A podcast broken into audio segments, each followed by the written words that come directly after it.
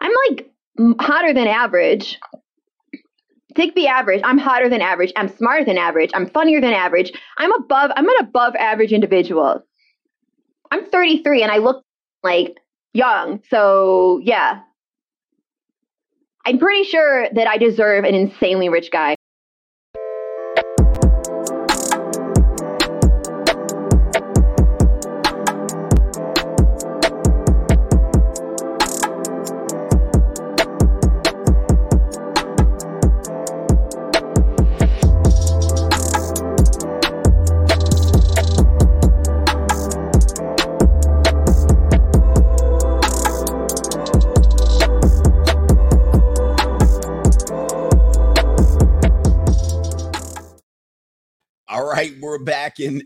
Everybody shout out to the coach gang for being in here, being involved and being uh, active on this YouTube channel. I look a little yellowish in here. This is the Free Agent Lifestyle podcast. Free Agent, like, wait a minute. This is the wake up show. What?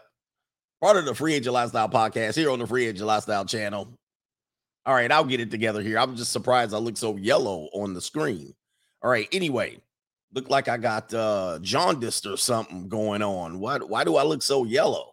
All right. So anyway, let me check my let me see that. All right. That was a little better. Anyway, shout out to the coach gang. Shout out to the nasty boys in the building, man. The nasty boys getting after it. Uh we're going to talk about this situation with Megan Fox and your boy Machine Gun Kelly. All right, Machine Gun Kelly getting engaged yesterday and admitting that they have uh, drink each other's blood. Drink. You can pour me a drink with me. I don't need to go with me. I got money in the bank.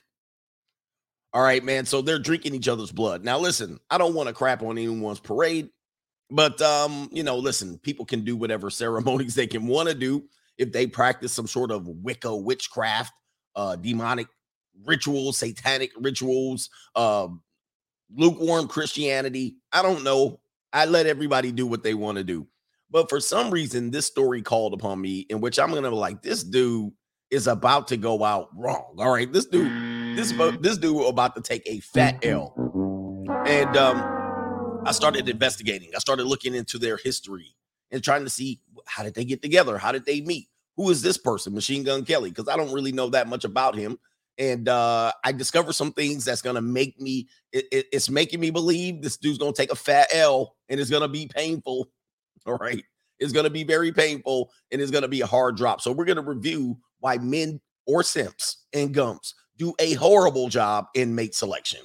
Now we always talk about the divorce rate and the breakup rate, and a lot of times men will overlook those things and say, well, you know, all I have to do is do right. And so the break, the, the divorce rate is what it is. The women filing for divorce is what it is. And it's oftentimes the iceberg theory that that men don't pay attention to that allows them to make horrible judgments and mistakes in the heat of passion in their mate selection. So we're trying to fix this. We're, we're trying to warn you.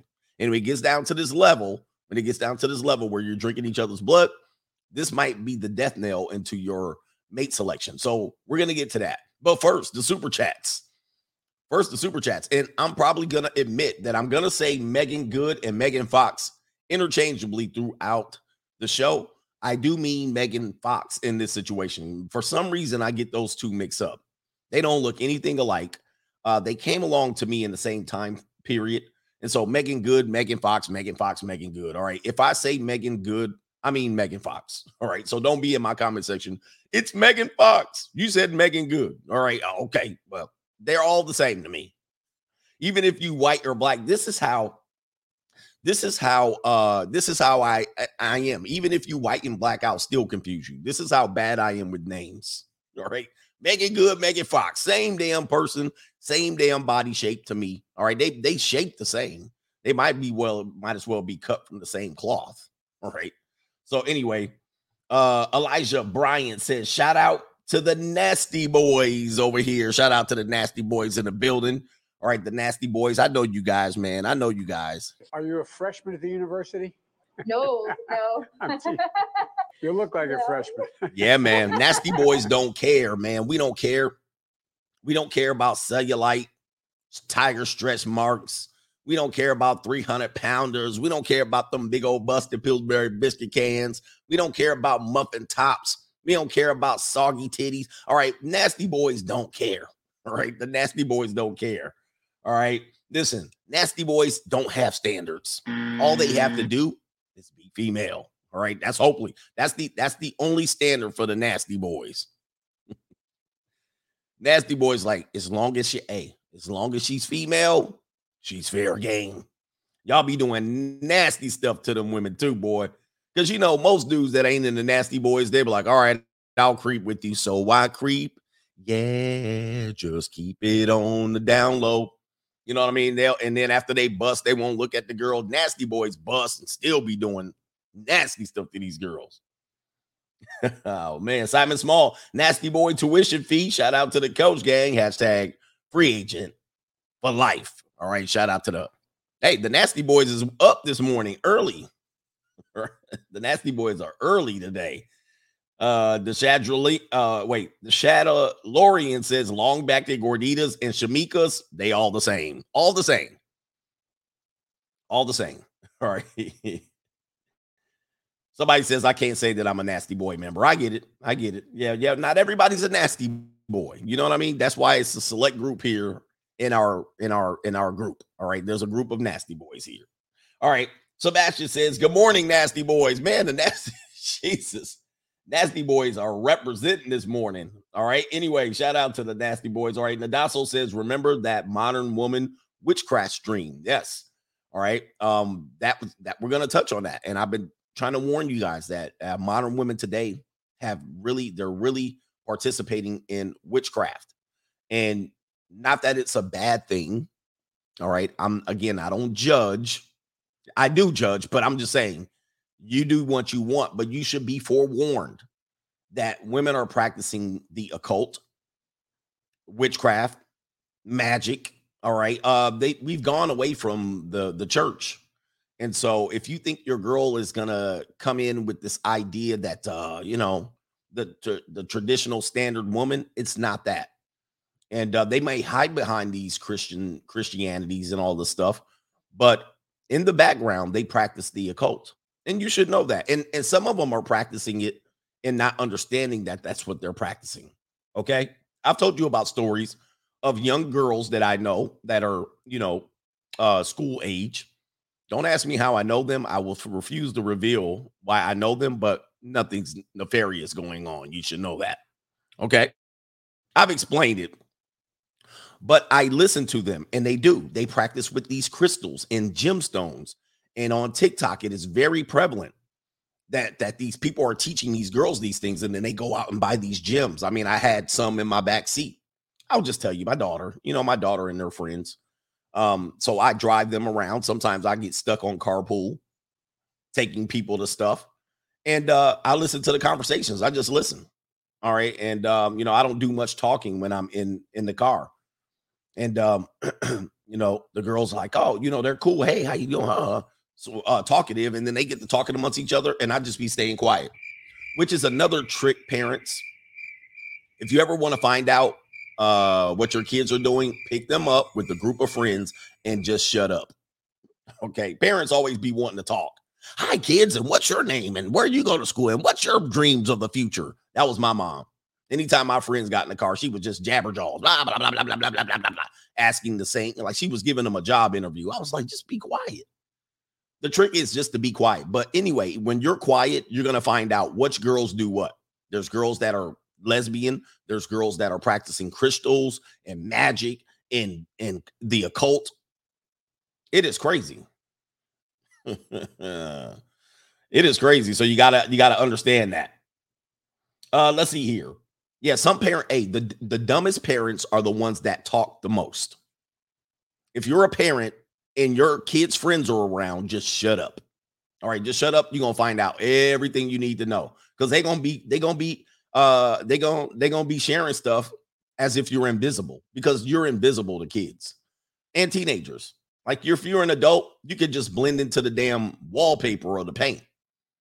You become invisible. It's kind of like uh the the person that takes out your trash.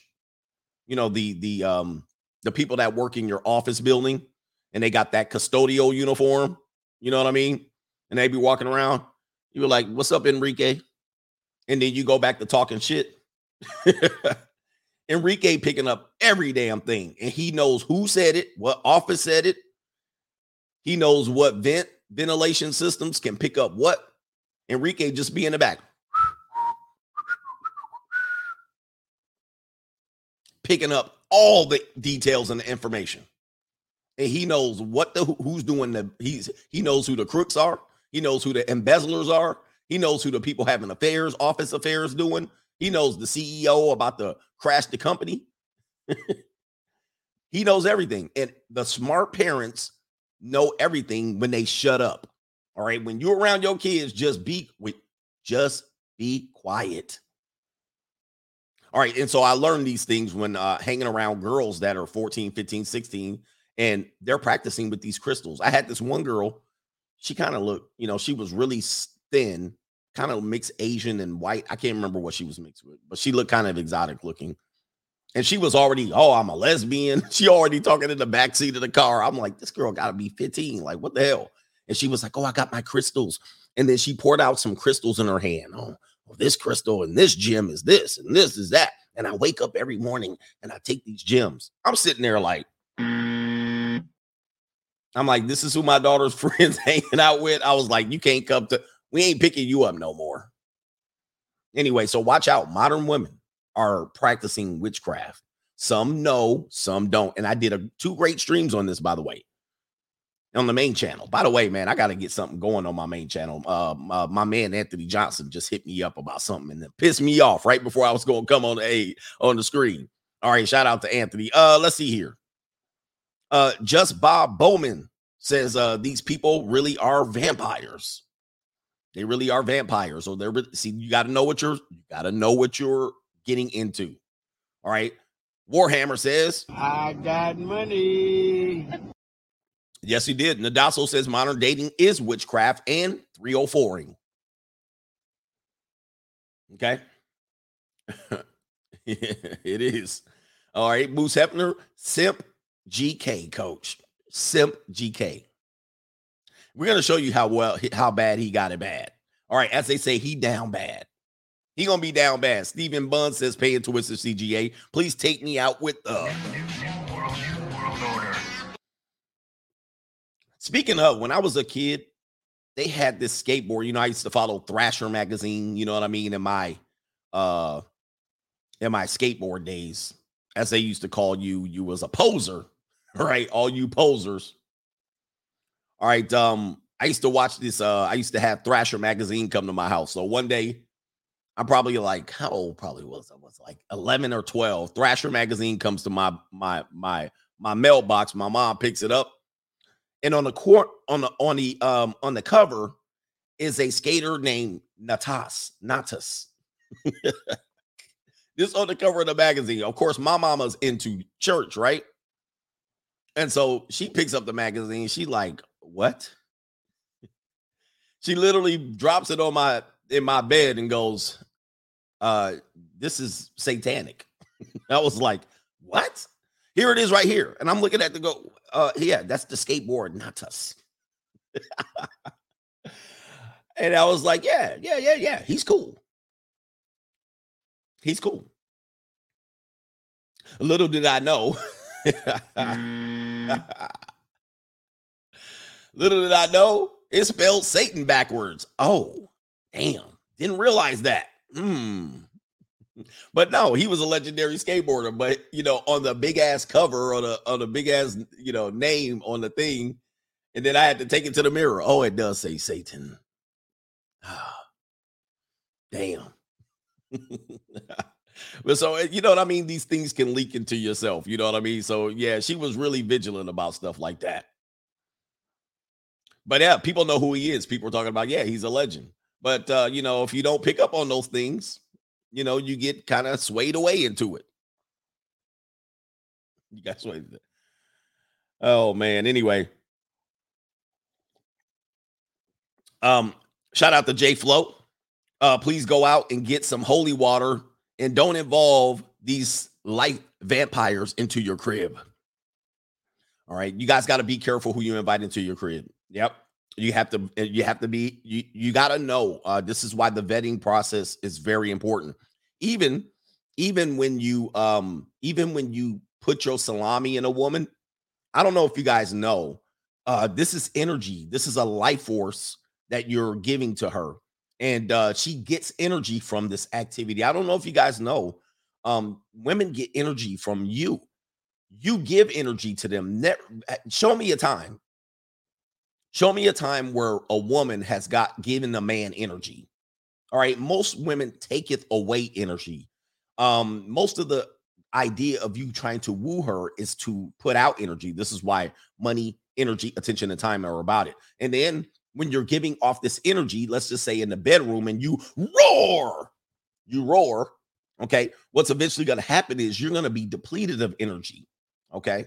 And then she gets energy. How many times have you uh, you know, pounded her out into submission, and then she's she's like this: "Give me more, give me more." She's up. You want to go to sleep? She like, "Why you sleep? Come on, let's do round two. Let's do round three. It gives her energy. And so this life force, we have to understand that it's just not me inserting my salami in a woman. It's a little deeper than that. This is a spiritual activity you know it's a spiritual activity it's an it's, it's a sexual transformation right? Uh as um as um as um um um gosh dang napoleon hill talked about. You're transforming each other. You're merging each other together all right? Uh in the bible times they would just say if you had sex you're married. You're marrying each other. You're bringing yourself together. And so whatever's in her soul whatever is in her body whatever is in her mind that becomes one with you. You become one with that woman. Have you guys uh transmutation? Did I say transformation? Right? Sexual transmutation. Okay, so um have you guys noticed when you're around deceitful, dangerous women, you bad things start happening to you when this woman's around and you're having sex with that woman? Okay, you're having sex with that woman, man, uh, and she's not a good person. Your life starts to crumble around you, especially then if she's casting spells all over you. You gotta be careful, man. You gotta be careful. I I didn't used to think this, but then now I think this. This is why you have to be very selective. This is why the the the religions warned you against these type of activities. Okay. Um, they they warned you that look, you can't just be doing this and that with these type of people because it will cause havoc in your life. And you wonder where this havoc comes from. It comes from you taking your energy and you're merging it with her spirit it gets into your body, you get infected and infested, right? Um, what what it is. So we're gonna talk about this vetting process. I was trying to get through all of these super chats, but um, let me see here.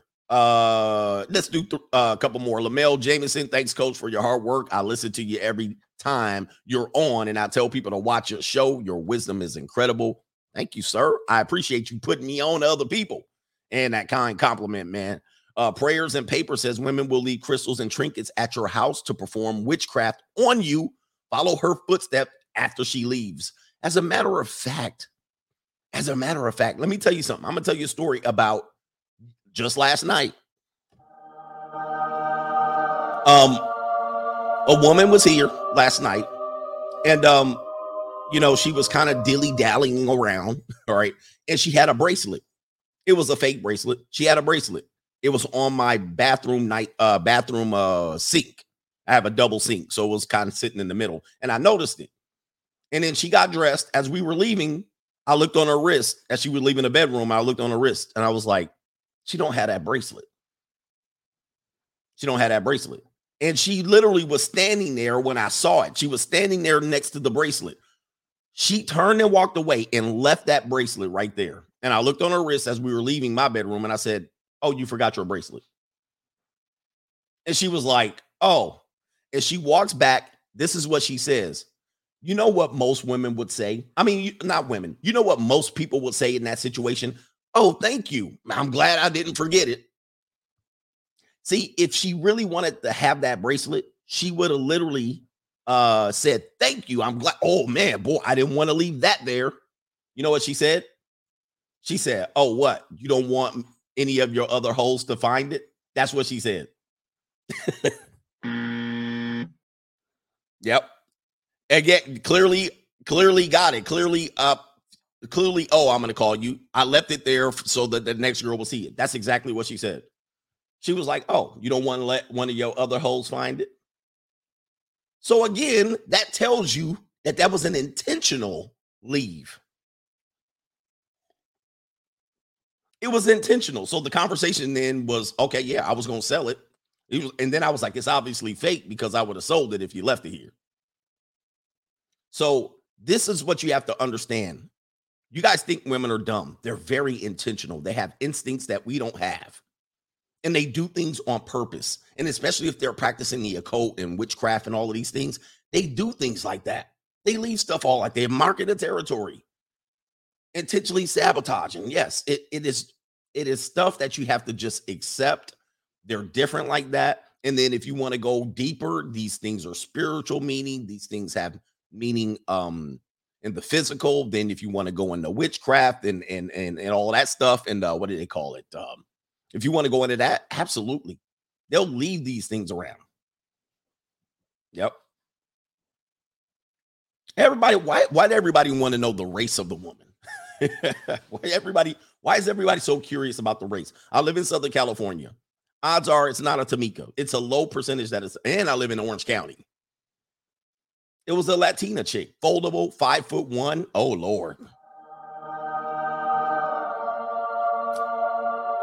Um, anyway. And um another thing on this thing is uh, a lot of times if they come from another country, if they come from another country, odds are they could be steeped in the witchcraft. So in this case, this woman was from Honduras. I think I don't know if she was from Honduras, but her family's Honduran, right? There's a lot of stuff going on there. All right, there's a lot of stuff going on there. So you don't know this stuff. You think these people are just steeped in the traditions of Christianity in the United States. All right, no. All right. Where we at? Uh, Nate Bitt says, Cleo, Cleveland.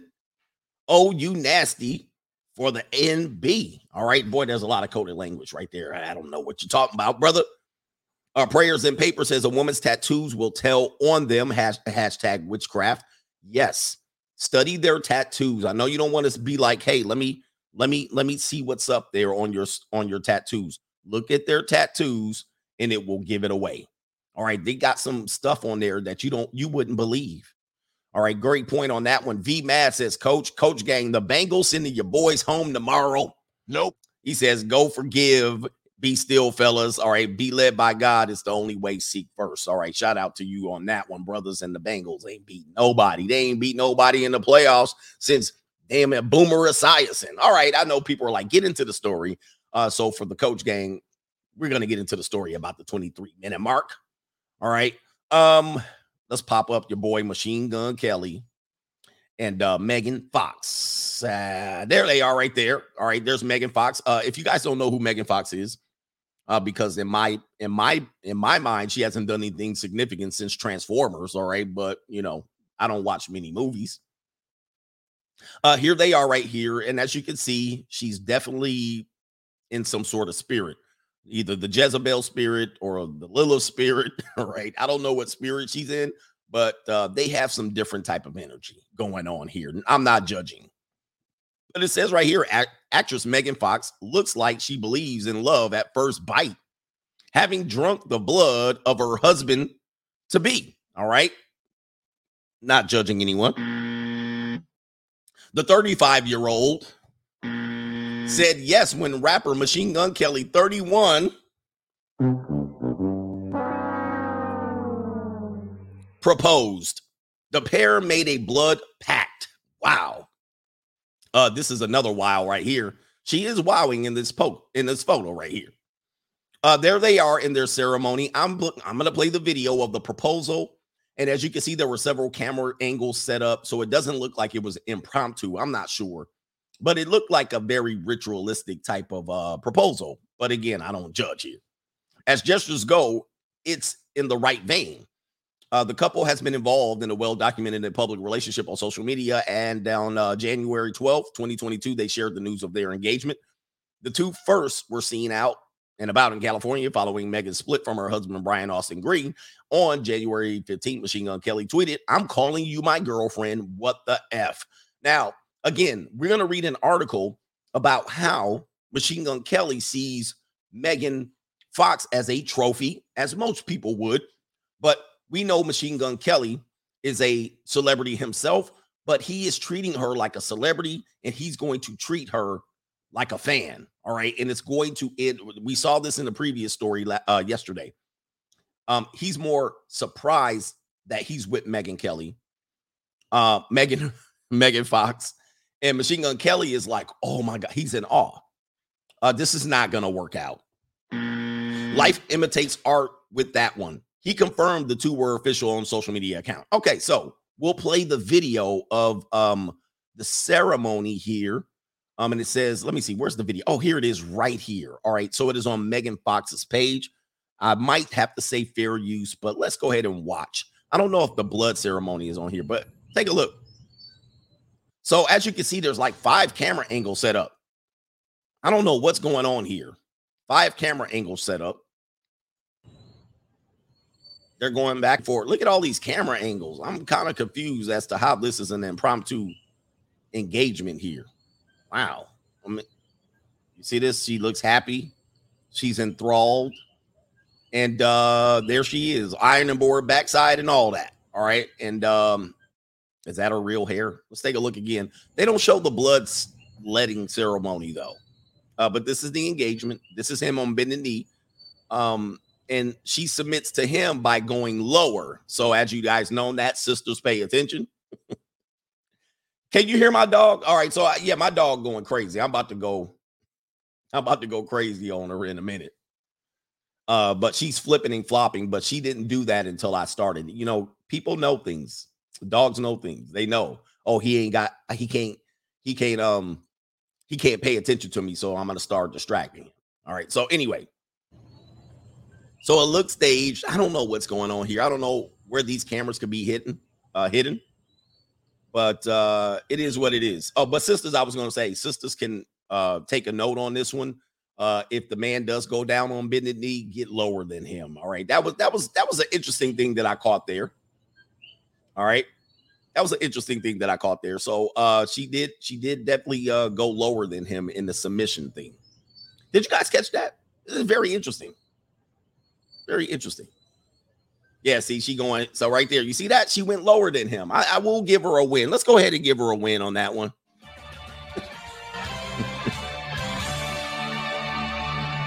Let's give her a win. All right. She went lower to him on the submission. All right. Not too bad. But why but why is this not going to work out? Well, I'm going to tell you why in a moment as we find out why women have to work. All right. We're to find out how, how women have to work. And then you want to pay your bills, you want to pay rent, you want to get Starbucks, you better work, bitch.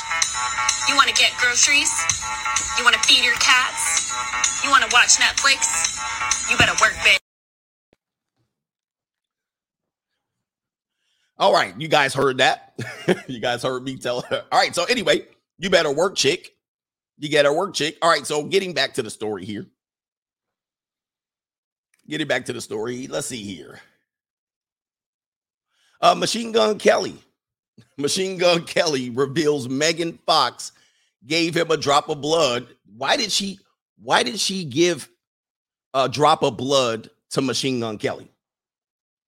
Now, this is what's going to see the simp in Megan. I mean, I'm going to get this wrong. Machine Gun Kelly. You're going to see the simp in Machine Gun Kelly. Check this out. Machine Gun Kelly reveals Megan Fox gave him a drop of blood in a necklace after he freaked out when she had to go away. Oh my God. Now, this is what tells you he's going to get a, take an L. Some people give a handkerchief to their partner. She gave me her DNA. This is her his words. So he has separation anxiety. He has separation anxiety because he knows he's going to lose her because she's a she's a she's a notorious 304, I suppose. She been in these streets. In these streets. Wow. This is, tells me this is not going to end well. if they're public, if he's publicly saying this, this tells me he's not mentally stable and he has a pro. He's he's pedestalized her so high, which you know, if she was here on my couch, I would be doing what I need to do with her. But right here, he freaked out when she said when she had to go away. Machine Gun Kelly finally revealed the story behind the drop of blood. Megan, uh, wait, the drop of Megan Fox's blood he wears in a necklace, explaining it was a memento to keep while she was away. Mm. On Valentine's Day back in February, the rapper, whose real mm. name is Colson Baker, posted a bunch of photo pictures to celebrate the occasion, including one that showed off the orb or vial that seemed to hold a drop of blood. Why did that happen? And now, in a recent interview with Ellen DeGeneres, the 31 year old explained that Megan actually gave him a drop of blood to keep while she was away filming a new movie. Oh, I put a spell on you. I mean, some people give, all right, we already got that. And uh, they're any couple that takes this many pictures together, I'm a little bit concerned.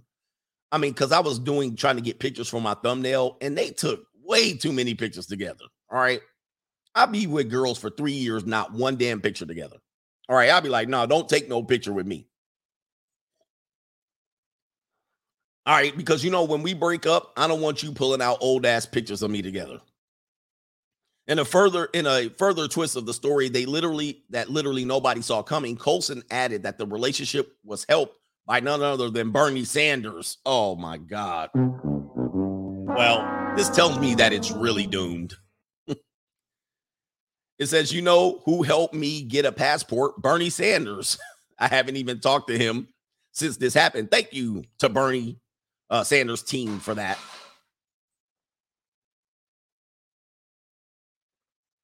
What the hell was that? We got some witchcraft going on in my house. I can't even imagine what that was, right? It wasn't the dog. unless the dog broke out. Somebody broke in my house. It says, Thank you to the Bernie Sanders team for that. I made it to Bulgaria and the relationship's going strong. So thank you so much.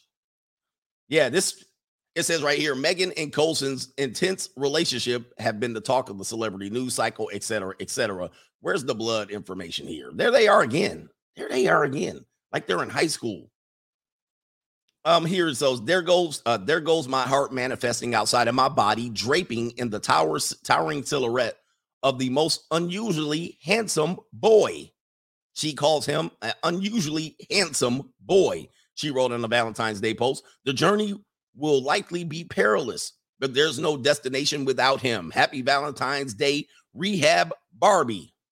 Oh.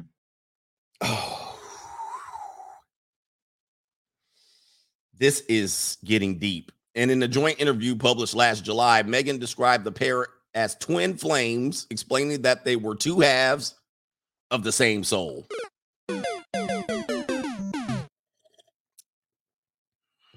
The 34 year old actor revealed, I said that I said that to him almost immediately because I felt it right away.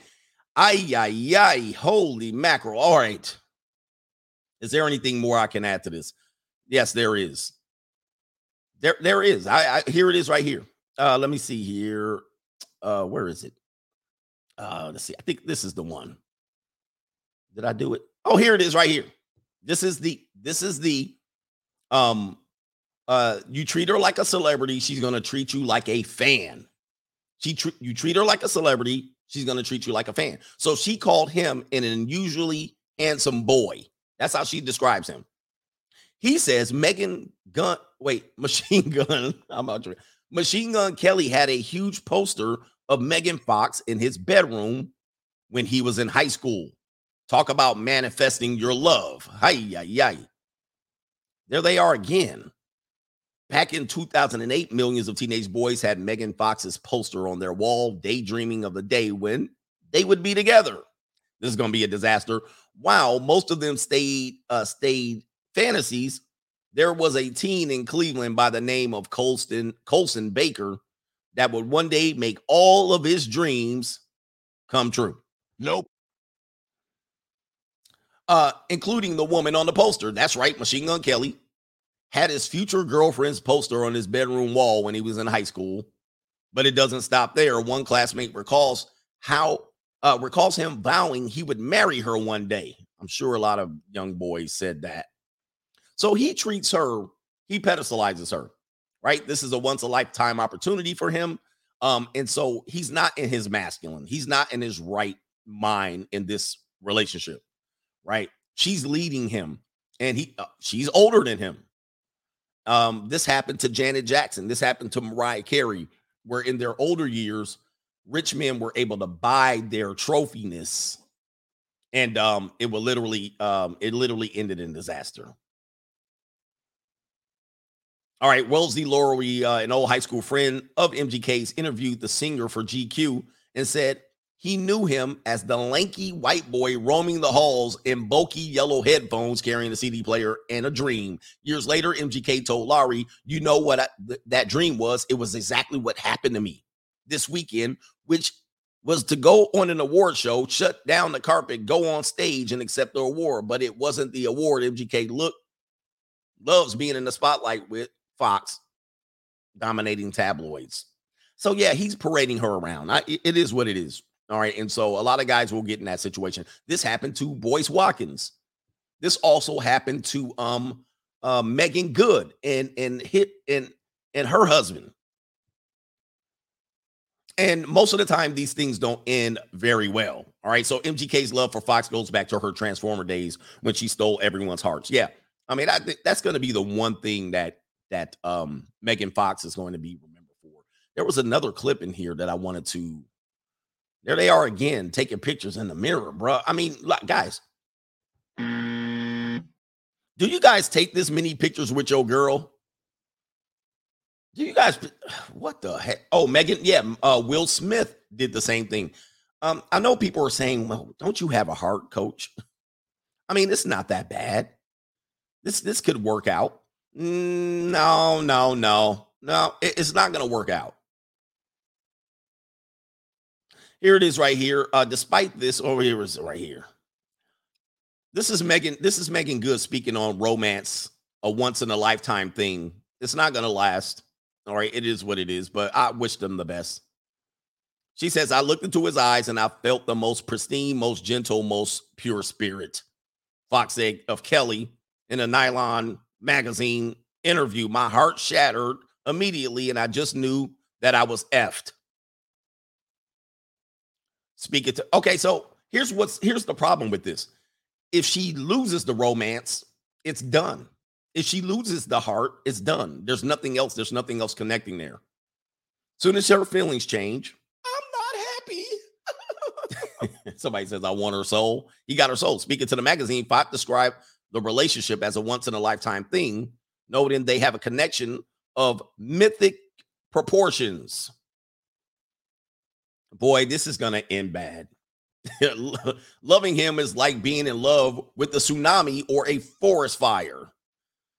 The intensity of merging with him is just overwhelming. And the threat it poses is so powerful, but so beautiful that you have no choice but to surrender with reverence and with gratitude. This is this is gonna end bad. mm. Wow. All that has to change is this feeling. I don't want any woman to have this feeling towards me. All right. Nah, nah, nah, nah, nah. Because it's to be too much. And not only that, a 35 year old woman that's been married and pushed out three kids is feeling this. Mm, this is a phase. Oh man, the Transformer star who appeared in Kelly's recent Blood Valentine music video also talks about her 30 year old boyfriend's boy bad boy image. This is might be what she's attracted to saying she is saying she sees it as a genuine extension of a very real rage and a very deep pain and a way of hiding himself from himself and from the rest of the world. Kelly also speaks about becoming more grounded since starting his relationship with Fox. He says finding someone that can take you out of the fast lane and make sure that you're safe because at any minute you can crash I love that I can evolve in uh into that. Um Despite this, Fox wants to make it clear that she's not trying to change her man. There was never any attempt to control him on my end. It's more that he looks to me to avoid his own self destructive tendencies. And that and that's where I'm useful because on his own and left to his own devices, I don't know how much interest he has in caring for himself. Yeah, this is going to be bad. Because if they break up, this dude's going to go berserk. This dude gonna go berserk, fam. Oh my god. All right, so uh listen, I know everybody's been in love this way. One more thing and I want to look up here, and then we'll go into the super chats. This is a blended family. So this is more of the shady bunch coming up here. Megan Fox has three kids by Brian Austin, uh, Brian Austin Green, Austin Brian Green, Brian Austin Green. So she has three she has three children she's bringing into this marriage. And Machine Gun Kelly has a daughter, uh, in which Machine Gun Kelly was married to a sister. You been on on my mind. I don't think they were married, but um, they definitely produced a child. All right, and uh, now they have a mixed breed. Sister, you been on on my mind. Do you see right there? So um, um, her name is Emma Cannon. I'm not sure. Uh, but yes, uh, Megan Fox has three children. All right, by Brian Austin Green. One, two, and three. We don't talk about the children. That's why their face are hidden right there.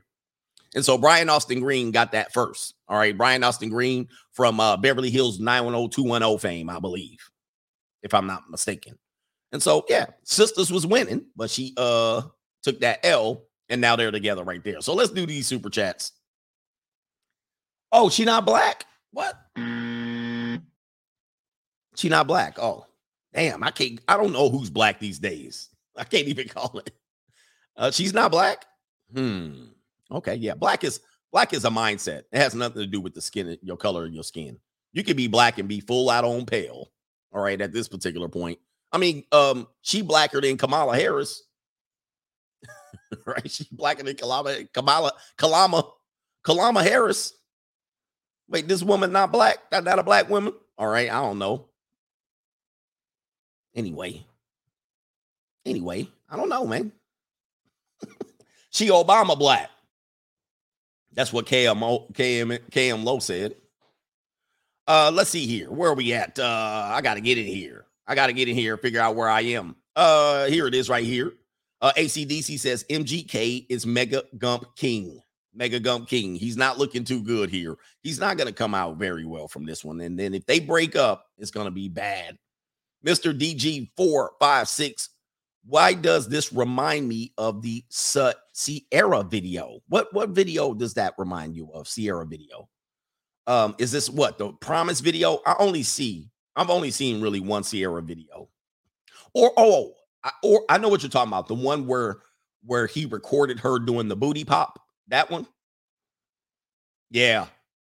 They always some in some weird place. Miles Chumley says another bitter RP about women is that they are not hardwired for moral and respect. They are hardwired for survival. They will let people do bad things to them. They this is true, and this is why most of them come from bad situations, bad relationships, and such. And then um they don't know how they ended up there. How did I end up here? And I was so in love, and wh- what happened? All right, what happened? What happened? Uh, they they're not built for vision. They're not built for what's going to happen in 20 years and what steps could I, could I take now to get me there in 20 years. They're not hardwired for that. They're hardwired for uh, in the moment. This is why they like to be. Uh, and ladies, I'm teaching you something about yourself. This is like why they want to be spontaneous about things. I want to spontaneously be uh, uh, invited to dinner, and I want you to spontaneously buy me a a person, buy me a dress, all right, and then tell me where to meet, and then spontaneously have airline tickets and have me show up and go fly to a destination. Well, you can do that. However, most men have to make something happen and plan excessively to do something like that, meaning they have to look at their budget. They have to pay for the tickets and have them advance. You know what I mean? Put your name on there so your government name is there so you can get through the gate. Uh, they have to know your dress size in order to buy it and put it out. You know what I mean? We have to do have reservations, have the limo pick us up. It ain't spontaneous. It's spontaneous to you but it ain't spontaneous to him. Okay. Anybody, nobody can do that. Have a weekend bag packed so we can just put it in the car, drive down the highway in a convertible, show up to the hotel and have the reservation. That's spontaneous to you. All right. That was lack of spontaneous because then what's to happen? He's to plan all that. Oh, I can't come tonight. Oh, I won't make it to the airport in time. All right. He done bought all the tickets. You know what I'm saying? We're gonna go on a motorcycle ride. Then I'm gonna drop us off, and the plane will be waiting for us there. And then when you get on the plane, there'll be a dress there right there. All right. And then there'll be a dress. You'll go in the bathroom. We'll join the Mile High Club. And then we'll arrive in Costa Rica. They'll greet us. We'll have a private island to ourselves. Oh, I can't make it there this weekend. I have something else planned. oh, I'm on my period now. You know what I mean? So spontaneity doesn't work all the time because they don't make themselves available for spontaneity. Um, they're hardwired for survival. Yeah, they're very flaky people. They're very, I feel this way on Tuesday, but then when we set up the date for Friday, oh, you know, I'm not just not feeling it. Then they ghost you, or then they become, oh, you know, maybe we can push it to Sunday. Can we push it to Sunday? uh, we planned this on Tuesday. Why are we pushing it to Sunday? Oh, so these are the things that I tell men when you see these things, back away. Um, and they're hardwired for survival. So, meaning they want you to be spontaneous. And then when you're married, you're spontaneous, you do something like that, then you're broke by the end of the month. Oh, we can't pay rent because I've made this thing here. And then they'll figure out a way to pay rent last minute. Okay. Which will require them to open their legs or something. I got money. It's crazy. It's crazy, but this is them. This is my understanding of them. This is why I understand them. This is why I would never, ever create a scenario for myself like that.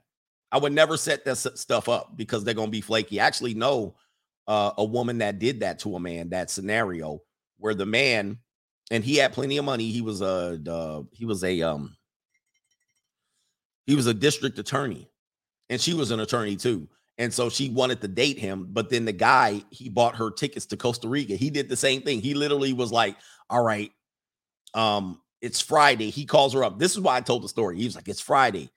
Calls her up, and the reason I know this is because the girl I was dating that was her friend, and said, uh, "Yeah, hey, get on the plane. I got a plane waiting for you. Uh, we're gonna go to Costa Rica for the weekend or for the week, however long they were gonna go." And then her friend was contacted my girlfriend at the time was like, oh man, you know, she was finding a way to get out of it. There was no legit way why she didn't want to do it or that she couldn't do it. Like there was like, oh, you know, this is disrespectful. I had something planned. She had nothing planned. She was dating the guy and all of that. Instead of telling the guy, you know, this ain't gonna work or don't do stuff like that, what seemed like a romantic gesture, this woman's trying to get out of it. Like he could just dropped, like he could just drop uh Costa Rica, take I'll oh, forget it. He can't find a replacement. You know what I mean? She, but she wanted it. She was like, "Oh, I, I like the gesture, but you know, I really don't want to go ahead." So now, she flaked on the guy, and it wasn't for a legitimate reason. It was just, "Oh, I'm not feeling it." Yeah, she flaked on the guy. Oh, I know the tickets cost too much. I appreciate the gesture, but I was like, God damn. I'm like, these girls cold, man. These girls are cold, man. And you guys got to understand they're cold because they can be. In their in their worst situation, they will they will uh no, she didn't have a better option. She didn't. She literally well, she was dating two guys at the time, though. That I found out later. But the other guy had no ability to do that. Like he was a just a uh a regular dude, regular job guy. The other guy had money on top of money. Actually, we were at a club one time and he had the VIP section. But she just was like, eh, eh. anyway, Bobby Digital, the Super Mario kills me every time. People be taking them L's. Yeah, it was Chad versus attorney. And so that was one of the situations I called out with my girlfriend at the time. Um, because I was the guy who knew about both guys. And so, guys, when this happens, you got to question your girl.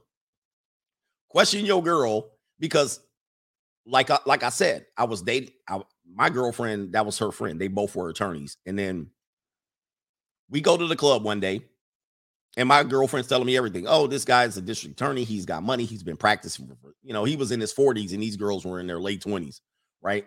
And so he had been he'd been making his money for a minute. Anyway, we at the club, we enjoying our time. She's enjoying our time. Blah blah blah blah blah blah. All right, at this VIP section, whatever. And uh, they popping bottles left and right. So then, probably about a month later, we go out to dinner. Oh, okay. And then I see I see her with another guy. I'm like, oh. And then after the dinner, after the dinner, that girl comes up to me and she was like, "Oh, thanks for being cool and all for not foiling my situation here. Thanks for being cool and not ratting me out, essentially." And I'm like, "This here."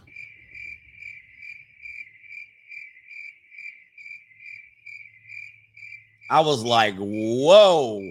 And so I went to my girl, and I'm like, hmm, "That's kind of untrustworthy."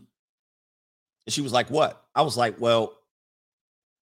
do they cover for you if you do something like that? like if if if I wasn't here, are you with and another guy, would your friends cover for you? Oh, I'm not like that. I'm not like that. I would never do that to you. and I'm sitting there like, how would I know? How would I know? How do you know that you feel right? I want to know. How would I know? How would I know? I'm like, man, this is some bullshit. So I was like, mm. her her friend group became mad suspect to me because not only was I there with that fr- that her her friend, three or four of her other friends were there too, and they knew the whole time. So I'm looking at the dude, I'm looking at her, I'm looking at the dude, I'm looking at her friends, and they just chumming it up with Chad. They chumming it up with Chad. All right, hey Chad, oh you're such a nice guy. Go Chad, you're such a nice guy the whole damn time. And I'm like, I knew about the other dude, sugar daddy ass dude over here. I'm like, oh Lord. I'm like, man, you you just took a L. I was like, you just took a L in this relationship. I'm out. But they eh, guys, they cover for themselves. All right. Well, you don't know that. You don't know that. Oh, yes, I do. That's all the evidence I need to see. That's all the evidence. All right. Now you just uh, now you just literally gonna be a beat a beat 'em up girl. You you bet you're on the practice squad now. All right, Porgy Jr. says men can't measure value. We'll simp if we think they're pretty. Nobody, never mind, she got three kids. Never mind, she's about to age out. That's his mental point of origin, and it's sad. And give him the buzzer. Mm. Give him the buzzer. So he's looking at the Megan Fox, the 22 year old version in Transformer, probably the 20 year old version. I'm not sure. Seems long ago. But he think he's getting that version, version of Megan Fox, and it's not. John Ellison, I literally threw women's stuff directly in the trash. Then when they ask about it, I say, nope, nope, haven't seen it. You left it here. And this is true too. This is kind of what I told the girl. I was like, if I didn't tell you about it, it was either going to the pawn shop, and if it wasn't worth pawning, I would have I would have um threw it away. Somebody says that's really a man. Oh no. Edmund Dante says I have a female friend who last night told me about her previous relationships, bad boys deluxe. And that's you. He says now the guy she is with, she said the words, I know I'd be safe with him, aka the simp. And that's you. Speak nothing but the truth. And this is what she's describing of Machine Gun Kelly. All right. Um, she had Brian Austin Green, which he was a safe bad boy, right? Uh, you know, he was the father figure type of thing. Now she's going to her bad boy complex. And after she gets done with him, and it's gonna be you. back to the Brian Austin Green. Adrian Real, men are the main dish. 304s are the side, the mashed potatoes, kale, green, greens, beans, potatoes, fried okras, onion, onion rings interchangeable. Switch them out when a new flavor is needed. We are the prize. Do not forget it, fellas. And it's easy to switch them out when you have leverage. This is why I'm always harping on men. You better have some leverage because you can just interchange them, change them like underwear. All right, because the the value is not brought by them unless you pedestalize and idolize her. Right? So she's a Megan Fox. If she's a Megan Fox and you pedestalize her, where's her right here? And you have her um and you go take her out to dinner and you're seen on, on, on with her on the scene and you're all of these things. That is a fleeting moment that you're using this temple right here, this idolizing her, which is, I get it.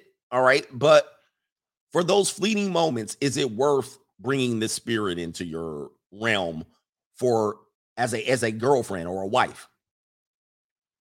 I say no. I would pay for those fleeting moments and then discard her or put her to the side, put her ass in the cupboard, and then when I need her, bring her back out. And then I'll just say this. I got money. Um, because this the energy exchange is not gonna be worth it. It's not gonna be worth it. I'm just letting you know. I mean, it's nice that you have access to something like this if you like something like this, but you, you don't have to, you don't have to keep it with you all the time. You don't have to keep it with you all the time. Just use it. She has nothing to offer you back. Trust me. Trust me. Believe me, believe me when I say she has nothing to offer you back. Zero. Especially she's been married before and three kids. She has nothing of somebody. Call, why y'all calling her a transgender? What? Megan Fox, really? Oh man, I'll be getting deep with the uh, telling people they train. Let me look it up. I'm gonna look up and see if they said it. If the internet says it, he's a transformer. She's a transformer. He's been in Transformer. Oh, there is a rumor. There, there's a rumor. They're they're def. Wow.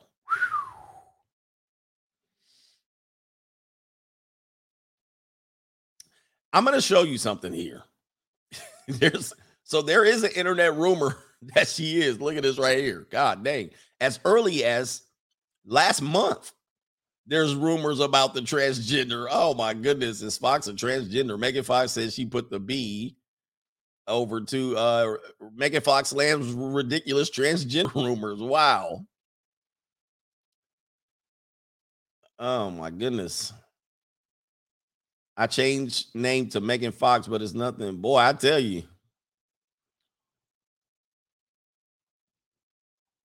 I tell you. I mean, so I was I was slamming the fact that people were saying that in the chat, but there's people that are already I tell you, man, I don't know. I'm gonna say no on that, but it, you never know, man. At this particular point, I will say I'm gonna say no based on hmm. Let me see here. I'm gonna look at the transformer picture.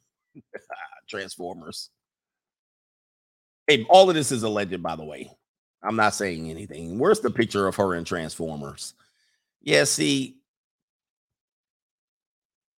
you're gonna have to show me. You're gonna have to show me proof that that.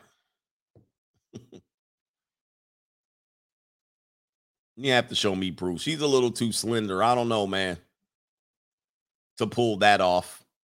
You know, that would be interesting to find out, though. You never know, man. In this world, listen, there's nothing beyond. But I'm gonna just go ahead and say, I'm gonna go ahead and say probably. Uh, well, men are better at being women than women. We we can prove that for a fact. so there's nothing that be. I mean, listen, it is what it is. Women are men are better at being women than women. Like today's people that are being uh invited to these um these these shows, these uh the, the beauty pageants and stuff, the men are beating the women. I'm gonna go ahead and say she's a real woman. All right, let's put up a poll. I don't want to put up a poll. Let's put up a poll. No, I'm not gonna put up a poll. Uh, King of Space says, "Morning, Coach. I don't see the Cash App in the description box. Oh man, I'm lacking. He caught me lacking. So what I'll do is this. Might not be a long show today. I'm gonna give you guys the um iceberg theory here in a minute. And then uh Feast and Famine says witches need a project to test their powers on. Yes. And that's you. They need a project to test their powers on. And they're always looking. Women are always looking for men. Um, have you ever noticed that women never really remain single? They get out of a relationship, jump right into the next one, and they're testing to see what happens here. Uh, Black Pill Medellin says, um, my empathetic, he says, my empathetic, I believe that is, empathetic spirit has protected me since a child coach. I was never a Tyrone, never had female friends, plus natural introvert. Going on 31, I knew something was protecting me from the Jezebel spirit and the chaos. And this is true too. A lot of young men don't understand that fully because all you can think is you're not getting your salami wet. But like I tell you all the time, uh, have you noticed the Chads and all these guys? They they have to constantly be tested and put out, or simps in general. They have to always have the divine feminine in their presence. They always have to parade women around. They always have to have women validate them. I have had 400 sexual partners look at this beautiful woman with me right? Um these type of things and they do this all the time because they have nothing else to validate themselves with and then they invite these spirits in.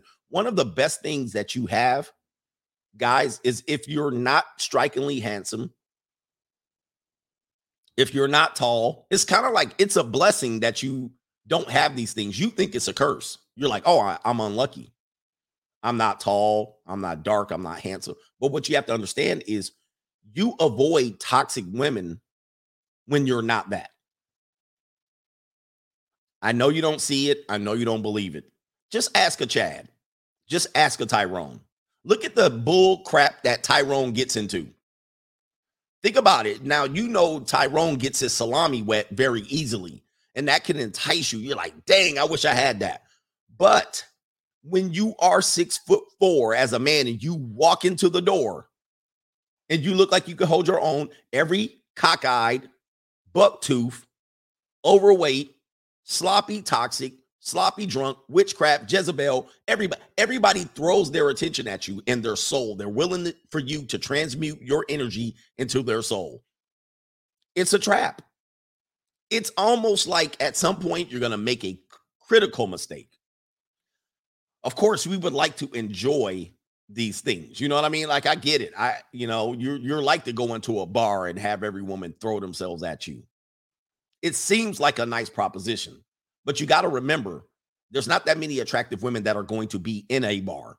So there's going to be a buck tooth, knock knee, cockeyed, all right, gap tooth smile, crooked face, all right, saggy titty, soggy. And you gotta you gotta cycle through them. And then if you're leading with your salami, you're going to make mistake, mistake, mistake. Every gordita, it's going to be like, wow. My man Dev the gamer says, "Trust me, coach. I'm six foot four, and anything five and under is salivating with their legs wide open. It, it's, I've seen it. I've been there. I've been around it. My homeboys. I go out. I look, and then just stank breath women. Like, take me now. My ovaries are doing backflips seed me now. And then these dangerous spirit, you know, if you don't, if you're a nasty boy, you'll literally go into this woman and she'll wreck your life. Ex fat boy lifestyle says, I if I was six foot four, I wouldn't, I wouldn't be working. I would let women take care of me. Uh, there was somebody else that mentioned uh being tall. Uh Igbo K says, Coach is right. I'm a Chad, and it pisses me off when every female wants something from me it's gotta be it's gotta be a dangerous thing. And I know like men, especially black guys that are handsome, they go through this a lot in the community. Like when they walk into a place, every jiggle booty, fat overweight. I mean, they walk into the DMV and them 300 pound gorillas, all right, be back there. Oh, hi, handsome. Oh, I want to take you right now. Give me your. And if he has no pipe control, he'll do it. If he's a nasty boy, he'll do it and he'll come back with his salami looking like almond joy or mm. mounds. You should thank your lucky stars sometimes that you're not that guy. I know it's a hard thing to really, it's a hard thing to really try to uh try to come to. It's kind of like, oh, should I really be happy that I don't have to deal with cockeyed women? Eventually, you'll have to deal with them, though. I'm just letting you know. If you're somewhere in the seven or six category, you're going to have to deal with them, but it's going to be too late. And that's you. So, this is the problem now. Now, at my age and my position in life, all right, where I'm stable, um, I'm a I'm a very nice guy, a good guy. I'm a, I'm not an asshole. I'm not the bad boy guy. So these women in their late 30s, 40s, and 50s, after they didn't been ran through, then they'd be like, "Oh, you're a good landing spot." So then, then, then these washed up women are throwing themselves at me. So that's when I go, "Damn, it's it sucks to be in this position in life, seven and six area."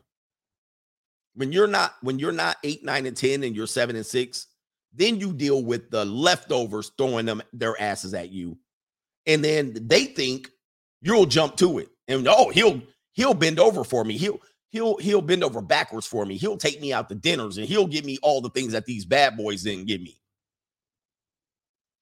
And so that's when it sucks to be a seven or a six. Now, where it really is a situation when you're five, four, three, two, and one as a man, you're really just like you'd rather be seven and six. I'll take them. I'm a nasty boy. I'll take them fat, sloppy, cellulite, cottage cheese, all that, all that. We'll take it. Tiger start, stretch marks, soggy titties. I want it all, coach. I want it all. Big old fat feet. I want it all. All right. So if you're a seven and a six, you'll get lots of sloppy women that are washed up. You're not going to get prime women unless you pay for it I got money. right? Because you're gonna wait till you're 35, 36, you'll start looking, then they'll start noticing you. Oh man, you ain't that bad. Washed up women throwing themselves at you, mud sharks, all right, big old back, back, black, silverbacks. This is gonna be like, you ain't like, oh. But they think they're still a 10 and that you should be happy that you're getting her. They're like, you should be happy you getting me. You lucky you getting me. I only used to get with dudes that look like uh Morris Chestnut. I only used to get my peace leave the men who look like uh what's the dude James Bond, the black James Bond. That all the black women like, oh, I need me a man like the black James Bond guy. I'm like, all of y'all want that guy. He probably don't date sisters. He had to marry his sister just to act like he dated sisters. What was his name? Idris Elba. Yeah, I need a Idris Elba guy. What the? And then you look at her and she be looking like a silverback gorilla. Like, ma'am, you ain't never, but but in her mind and in her experience, uh, Idris Elba guy piped her down. This is what you don't know. An Idris, an Idris Elba guy gave her him his salami. Pause. And so in their mind, yeah, Shemar Moore and all, and you're going. Meanwhile, she got a baby by Pookie and Ray Ray. She got a baby by Pookie and Ray Ray. And then she'll show up to your doorstep, mud sharks and all, like pedestalize me. You lucky I'm giving you this peace leave. You six, you seven, and you're sitting there like, and then when you don't pedestalize them, they're like, what? You think you can run through me? You want to piss off a woman? Be a six or a seven and run through her like you were a eight or a nine. She'll sa- she'll break your she'll break into your house. The one things that piss women off is when dudes that they perceive as lower value to them run through them and kick them to the curb and pump and dump them. They'll they'll tear up your stuff. They'll key your car. They don't key up the car of Idris Elba. They don't key up the car of Boris Kodjoe. They don't key up the Morris Chestnut, Taye, Taye Diggs. All right. They don't key their cars up. They key up sevens and sixes. How dare you? This is what they do. And so this is the plight of the seven and the six as a man. Uh, the average middle of the road, handsome, you know, slightly undersized, slightly non six pack. All right, so every man has their plight. If you're a five and under, you're a washed out guy, you're a virgin incel, you, you struggling to get one or two women, you one blow job away from the plantation. If you were a six or a seven, you're getting mostly throwaways and washed up women. And every now and then you'll get a good one. And if you got money, you'll pay for top women. I got money. If you're an eight, nine, or 10 as a male, what you're getting is everybody throwing themselves at you. And you're going to run into dangerous spirits right up early in your life. Odds are you'll be a baby daddy or catch a STD. But you'll pipe down lots of women easily. Just being tall is going to get you that. But you got to deal with a lot of toxic spirits. Toxic spirits. That's what's happening there. By the way, um, if you're watching me for the first time, subscribe to the channel. And we don't promote hate or harm here. We just tell the truth. We just tell the truth. um, where we at here? Moron says, study curse of the bastards. He says, women who take their children from father, uh, from their father, do this to their what the heck? Do this to their child. Is is the little spirit uh wound their child's ear them? I'm not sure what that is, but he says women who take their child from the father do this to their child. Yeah. Anyway, the curse of the base bastards. Fox I Fox One Actual says, check out Megan's thumb, coach. She has toe thumbs. Oh my goodness, Megan Fox's thumb. What is that? What does that mean?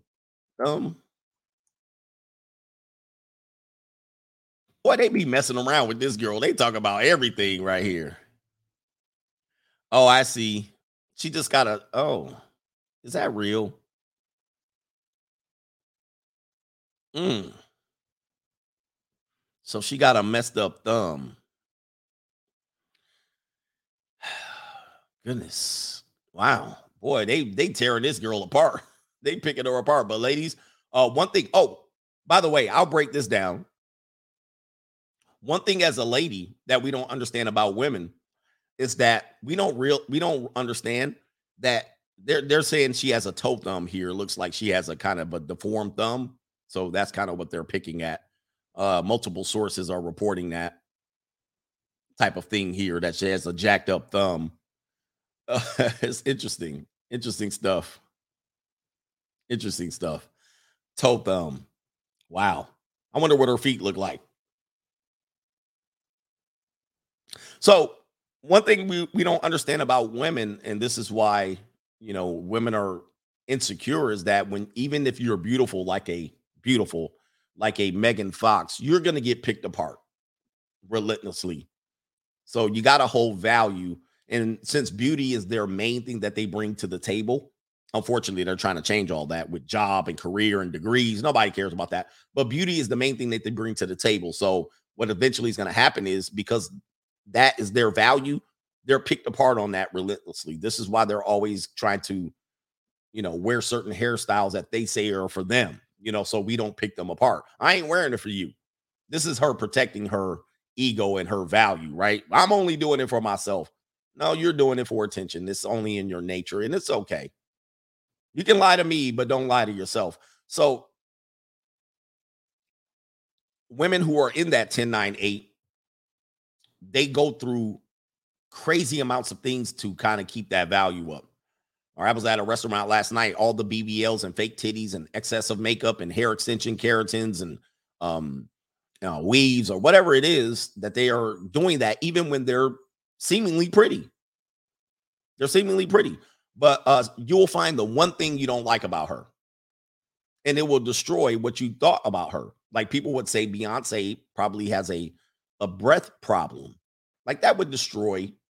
You know, you would be like pedestalizing her. Then you would meet her in public, and if she has halitosis, you would be like, that changes her. It it seems it, it will drop her value. Same thing as they're trying to say Megan Fox or Megan Fox has a toe thumb. That one thing will drop her value because you're expecting her to be perfect. Uh, Marilyn Monroe described this by saying people expect fireworks when they're in the bed with her. And then when they have sex with her, there's no fireworks. It's just a regular woman at the end of it. And people will, um, her value will plummet after people go in bed with her.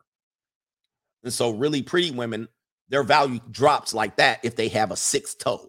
You know what I mean? If they have two belly buttons, if they have, you know, uh funny nipples, or it, it could be any one little lazy thing, but it could make a world of difference. You know what I mean? Yeah, somebody got a short arm or a nub, or you know, they got a lazy eye or something like that. They're pretty, but they got one eye that's droopy. You know what I mean? It's something. It's so it's tough for women when beauty is your main thing. It's like 65, 70, 80% of what you bring. And if you got a flaw, if you got a flaw, this is like some, you know, white girls that have funny ears. Their ears poke out like this. And so they're constantly hiding their hair behind it. But then those ears will be that one top part of their ear will be sticking out and and then you looking at them like, and then they pull, they wear a ponytail and them ears be like radars out there. They be like, and then you like, what the hell's wrong with your ears, girl? Oh, hell. Mm. Or they have a mole, you know what I'm saying? A mole sticking right here. And they got two hairs sticking out. And you like, damn, I can't, I can't do it. I can't get over the mole.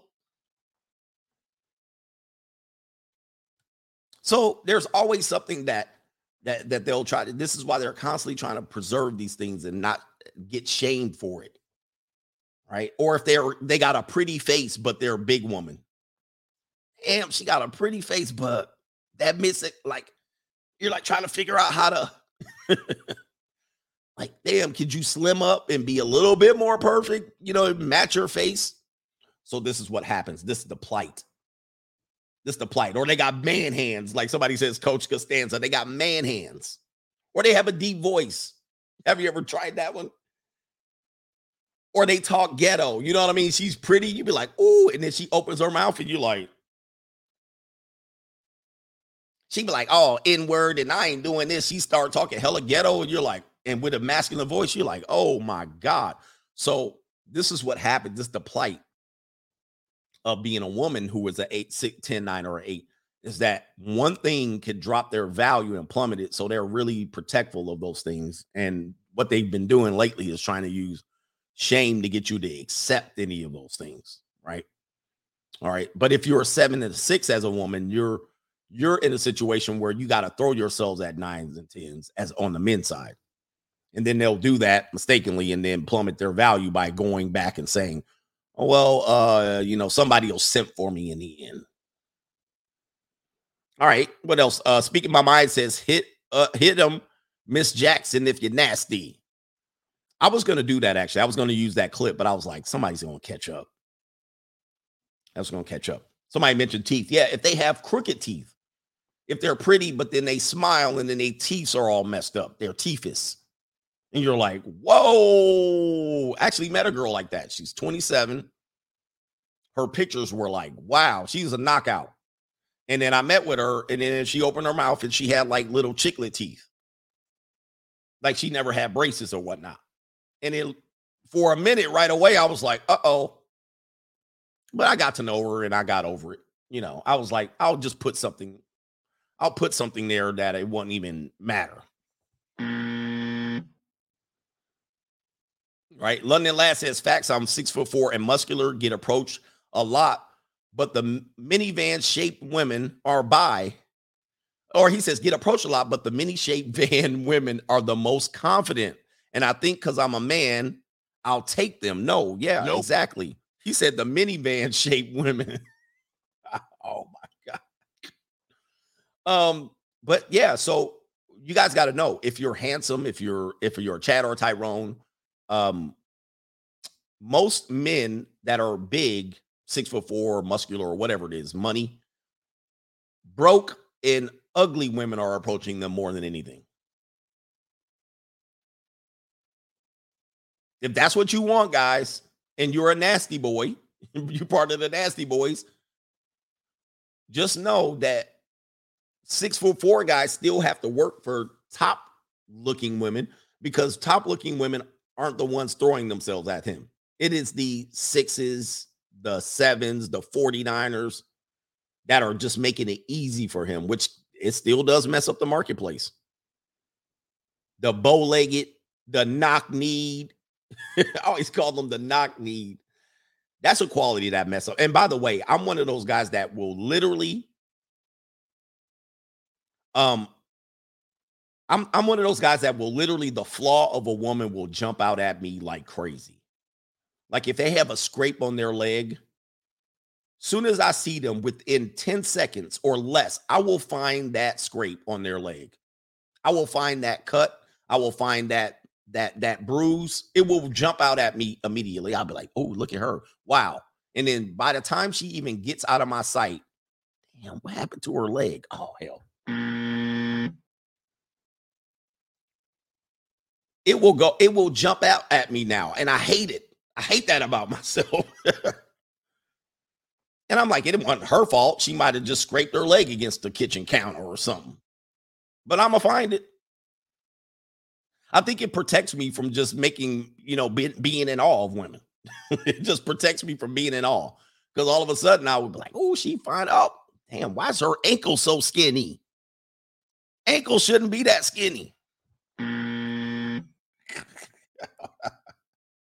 Why is there a big ass bruise down there? I will spot the leg tattoo. I will catch that shit. She got a tattoo right there under her ankle bone. Why?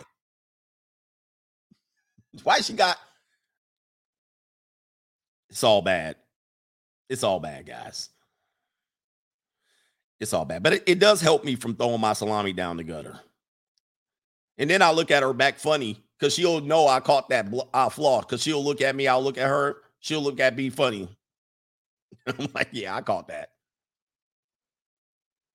Jay Play says, Coach, I know this is not the topic of the video, but you always preach consistency. Thank you for that. Yes, indeed. Thank you, man. Yeah, it was only so much I could talk about that subject. Yep, but thank you, man. Isaac Tay says, Hey, coach, where can I find the shuffling clip? I was going crazy last night trying to find that clip on YouTube. It got me dying laughing. It's a long clip. You can watch the long clip. It's on uh just look up Mr. Bojangles. Mr. Bojangles, I believe it is, and it's right there on YouTube. It'll come up probably one or two on the clip. I can't play the whole video, but I only played a little clip. Otherwise, let me see here, Mr. Bojangles. Let me see if it comes up. Um, maybe it doesn't. Maybe it doesn't. Maybe here, uh, Bill Robinson. Bill Robinson, Mr. Bojangles. Let's see if it comes up. Yeah, well, it comes up number one, the sand dance. Yeah, the sand dance. I could do there's like a three minute clip clip of it where he was happy to do some shuffling. I could do some shuffling too. I can do some shuffling too. Look out, man. What you gonna do?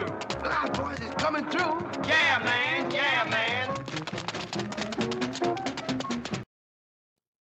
Every way, every rap video we'll look at in 40 years will look like that to us. He's like, them Negroes was back there happy too. You see the dude in the back? He was like, watch the dude in the back on the left.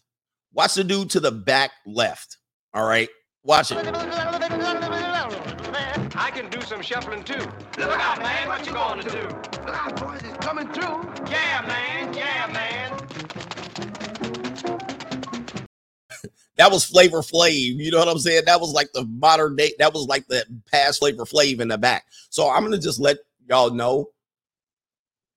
Uh, like clips like that that we'll look at Flavor Flav like that. Like we'll look like, what the hell? Like we have modern day versions of this. And y'all think that stuff was just in the past. We have modern day stuff going on just like this. And we grew up in cultures like this. We're going back, people a hundred after we die, they're gonna be like, how the hell y'all listen to Flavor Flav? How the hell y'all listen to what's that dude name? Superman that hoe. How was y'all stanky legging and Tootsie rolling? Tootsie roll, Tootsie roll. They gonna look at back at our, generation. Look at these slave ass. Mm. Instead of shuffling, because they call it shuffling or shucking and jiving, they gonna be like, y'all flavor flav ass people. Flavor Flav on the hype tip. Isaac Tate says, I got you there. A Jedi says, Coach, I was uh, at the Home Depot and I busted out laughing when you were talking about uh, that Neo thing. I was, he says, I was butter. You need to take care of that, baby. He was, oh, when I was talking about Abba, Abba, Abba, Daba. He says, "Damn, that was a classic." When I was hitting them with the mush mop, you be taking care of that baby. All right. Um, let me see here. There's one more thing I want to show you. Uh, this is the iceberg theory. This is why men get in trouble. Uh, guys, patience is a virtue. Uh, quality over quantity. Quality over quantity. Uh, having multiple sexual partners is not something that is going to be beneficial to you long term. If you have access to it in the short term, yes, I get it. Eventually, there's traps related to it, but we have to be better at selecting mates if you're going to select mates at all. If you're not going to select mates, we get it. But some people are still going to lie down with women, even if you pay. I got money. You got to be very critical, uh, very, very understanding of what's going on here. One thing I know about women today is that most of them have something wrong going in in their life. There's something that is eating away at them. Maybe it's a past trauma, maybe it's past abuse, Maybe it's failures in relationships because they're in and out of relationships constantly. Maybe there's toxic relationships. Maybe there's financial strife, which a lot of them are going to deal with. Maybe there's an emergency. These things you're going to invite in your life when you lie with her because these things weigh heavy on her mind. Uh, people talk about this when you consume animal meat.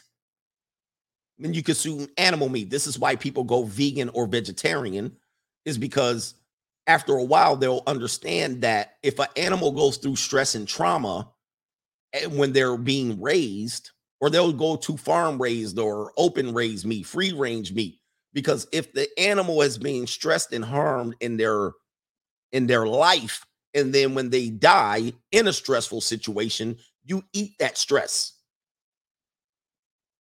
you eat that and you consume that. That that animal spirit and, and and stress gets into your life. It gets into your veins and it gets into your spirit. If you eat poor people food if you eating food at allegedly fast food in which they could be hormone uh pumped up meat stressed out animals uh steroid in, infected meat you're getting that in your body. So it's no different than when you're dealing with people not just men and women. You're dealing with people that have effed up lives. When their lives are effed up, you're getting that spirit into you. You're consuming that spirit. And here it is right here. So, but in your pre-nut, you only evaluate women via if you can have sex or how competent they are in the sex department, which most of them, most of them are not very competent. They're just laying there. All right. And you're you're leading the parade. you're leading the parade. You're the one pushing the legs up and pushing them around and spreading them. You're the ones doing the stuff. They're just there. They just offer their body to you. Uh, most of now, every now and then they'll want to jump on top of you. Let me jump on top of you. Then their knees will get tired. They'll do that for about a minute, tops, maybe two minutes, and then they'll be like, ah, okay. There might be insecure about how the way uh, you look at them when they're on top of you. right? They're like, all right, I want you to keep looking at me like that. And then they'll go back to lying on their back with their eyes closed, letting you push and shove. All right. So, all right. But then we evaluate them on their attractiveness. This is the very heavy thing how fine they are, how thick they are, or how thin they are, how prepubescent they look, or how overweight they whatever it is that you like, nasty boys. So you evaluate them on this, and then their age. Age becomes a factor, right? Oh, she's 52. I'll do it. Nasty boys. Um, she's 19. I'll do it. She's not beyond the wall. I'll do it. She has left. She still has fertility. I'll do it. Now, after you bust a nut, then these things become less important. These things become less important because you've already had the sex. You already took the money out. The interest begins to wane on that. You start to see flaws.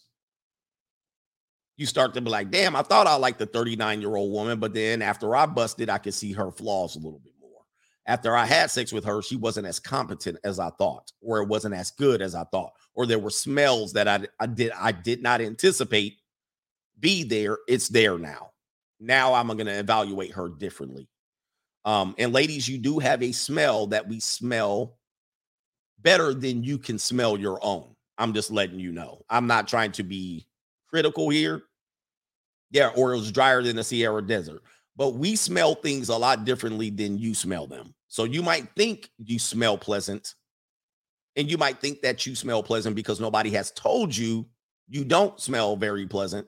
But men are smelling something that is not going to be what you smell. That's just how it is, and it's unfortunate. I'm not saying that all women smell bad, but after you bust, after you roar, we smell something. And most of us are not happy about that smell. We were not, we were ignoring it before we busted, but after we busted, we can't ignore it anymore. And it's proliferating the air. This is just how it works. Okay. You might think you, you're, oh, it smells okay. No, it don't. Um, most of it is like we'll get past it. Attractiveness. It goes away after you bust. So if the woman's an eight after you bust, she gonna be a six. All people drop immediately after clarity comes in. This is just how men work. So I'm explaining to you how men work. You can be the finest woman in the world. After he busts, you're less fine. This is why they have the phrase for every attractive woman you see, there's a man tired of screwing her. There's a tired, there's a man tired of her BS. There's a man tired of her um there's a man tired of banging her because a couple of things have happened. She's become less attractive to him. The desire is no longer there. He's evaluating her on her sexual ability. And then he also knows all these other things about her that every other man doesn't know about. And so he's like, all right, I'm tired of this woman. I'm tired of this woman. So she's not as attractive as I once remember her, or these other things about her interfering with me evaluating her like this. This is why men run from you after you give them sex. All right. People think these men, I gave him my body and he just left. Well, he left because now these values have dropped and plummeted in importance. And now these become valuable. Now he's listening to your deep voice and he's annoyed. Now he smells something that he didn't smell prior to him fiending for you before he got between your legs. He was like, oh, but then he's like, dang, it smells too bad. Ah. Or she's immature. Or her health ain't all there. All right. Or she looks crazy. Her wig looked twisted after we got done. Or her makeup was smeared. Or she's broke. Or she's always in some sort of debt. Or she has other children she had too many sexual partners. She was too good at it. I mean, there's a whole bunch of things that come into play after a man has had his experience with him. So if he runs away, that's because this became less valuable and these things became more valuable to him. But most men can't get this done, right? They can't get these things uh they can't work through these things until he's had sex with her. That's the problem of men we can't ignore these things. Now, ladies, if you're marginally attractive and marginally good at sex, you're in trouble. You're to get more men leaving you after they had you once or twice. They're to they're not to be there afterwards because say if you're a 7 on our scale or a 6, after he busts, you're going to be a 4. You're going to be a 4. And then now, don't be bad in bed. If you you better have been nasty as hell. Don't ask for excessive things. This is another thing that gets women. They will get with they will give you their body and then they'll put their paw out like this. Meaning, I want stuff from this now. Take me out to dinner. I want to hang with you the weekend. I want to move in. I want you to have my baby. Let's get married. Let's where are we going on this one? Ladies, that is not the time to leverage that. You you can't you can't leverage that now because you've lost value as soon as you gave him your body. Your values plummeted. And if you push for that too early, he's gonna run. Squirrel's gonna run. your best time to negotiate has left the building. The only thing that will save you is this over here. If you manage to get pregnant in the process, if you manage to be able to turn his ass into the government via the Me Too. If you manage to have seen him, you know, you can you can clout chase or you can blast him on Twitter. I gave my man my body to Coach Greg Adams and he dissed me. All right. So I'm gonna tell the world you like the Usher and the herpes thing, right? That big old big woman came out. Oh, Usher gave me herpes. He had to be like, I'll pay you off. Shut up. That's the only way you can leverage that after the fact is if you have something on this guy. This is why women leverage you. This is why they don't mind talking about what you did to them and what situation they put themselves in. This is why they don't mind going into trash cans, digging out condoms and impregnating themselves. This is why they don't mind. Okay. That's the only way they can get around this plummet in value. I'll tell everybody at my work that she has sex with me. Okay, I'll shut up. All right. So she has a leverage over you. That's the only ever. If she has no leverage over you, all she can do is sit around and wait by the phone. You're gonna be off on your own, girl. You're gonna be off on your own. How men work, how men work is that after he busts a nut, these things become way more valuable to him. Character, student loan debt. Say you were attractive and he busted. You were an eight, you're now a seven. He busted. He found out you're in $80,000 in student loan debt. He's going to run. He's going to be like, I'm out. Or say you were a 10. He busts a nut. You're an eight. He finds out you're a feminist. He's to run. He's to be like, well, I don't like the fact that she's a feminist or she's not submissive. She's not feminine. She's masculine. We've been hearing this, right? She's not feminine. American women aren't feminine. They're not. Uh, so the femininity's not there, but she's attractive.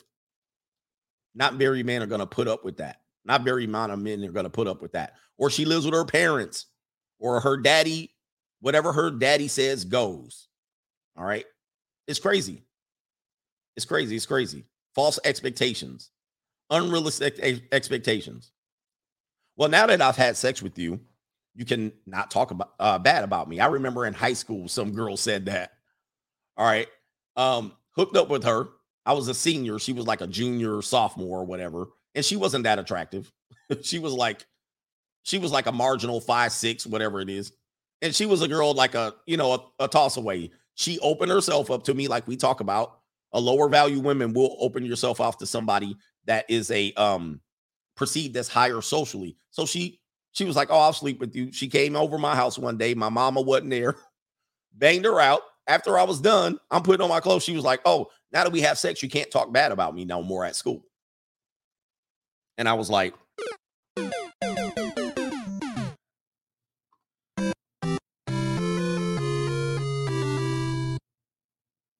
So then she tried to leverage.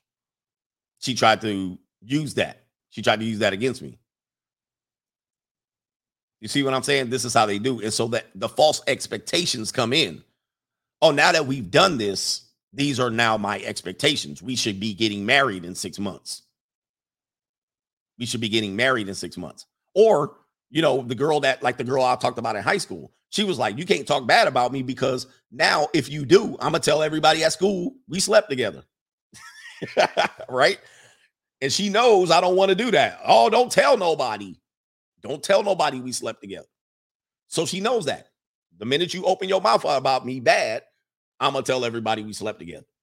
You see what I mean? So these are the things that they leverage, right? And these are the expectations. Oh, um, I gave you my body. We should be getting married soon. False expectations. And so women have they're leveraging something that they've already given away. You gave away all the leverage. The best thing you can do, in my opinion, which is is you know most women don't want to do this the best thing you can do is leverage whatever you need before you give that man your body and the bible's been telling you this the society has been telling you this etc etc you have very little to leverage when you've given that man your body if you've given that man children you got zero leverage what what are you needed for now? Why do I need to marry you now? Why do I need to commit to you now? Why do I need to take care of you now? I got the absolute best from you. I get I, there's nothing for you to give at this point. No leverage. Same thing as if you literally went into your older ages, and everybody keeps saying 35 is not old for a woman. Yes, it is. All right, because now you're talking about difficulty getting pregnant. So, and then if she's already have a child, what leverage do you have? Why do I get with you? Explain.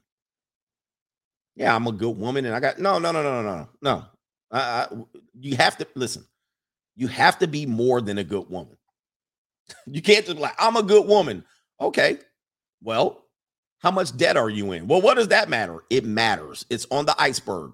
Like what I can see is this. What you're trying to sell me is this. But after I bust a nut, I deal with this. After I marry you, I deal with this. I don't deal with this no more. It has less value to me. Only if I'm seen with you in public does it have value. This is what I'm affected by. So, good woman is one thing, it's all of these other things that matter now. But people don't get it. And we're constantly going back and forth in these conversations. And then they always bring it back to the circle. Well, single mothers can be good women. We're not arguing that. I'm not arguing that. I'm arguing what kind of value do you have to me? And of these qualities, this is what I'm judging. Not that you're a good person or a good woman and you can be a good mate after I've had sex with you, all right, now are you marriageable? Do you make good decisions?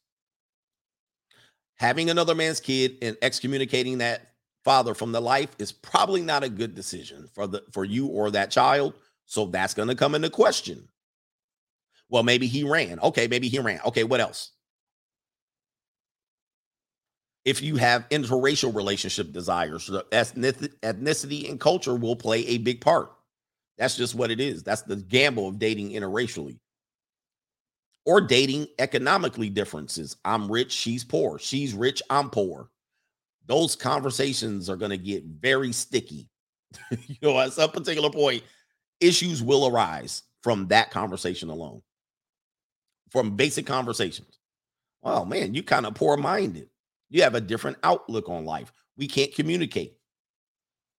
So even if I'm black and she's black, if we both, if I come from middle class or upper class and she comes from the Martin Luther King session section of the community, there's going to be a prop, there's going to be a things lost in translation. The race doesn't matter. The race doesn't matter. Just because we're black, we've experienced two different black lives. If she came from the South and I'm from the West Coast, because we're black is not going to solve anything. It doesn't solve anything. It actually going to create problems because she's going to think I have the same experience that she had in the South, but I'm from the West Coast. We got two different experiences. Not only am I from the West Coast, I'm from the Valley in, in California. I'm not from Compton or South Central. I'm from the San Fernando Valley. I'm a valley boy. That's your life that you experienced in Birmingham, Alabama, is not going to translate to a guy from the San Fernando Valley. We're we're two different black people. We're two different black people. It, and it, just because we share the same color doesn't mean we're compatible. We were going to have it's going to be like, what the hell?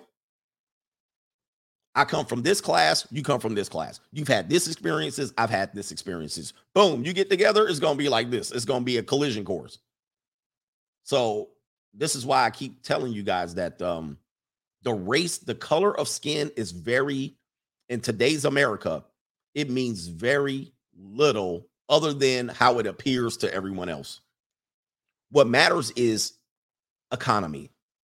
It, what matters is class that matters way more than anything else. And then culture.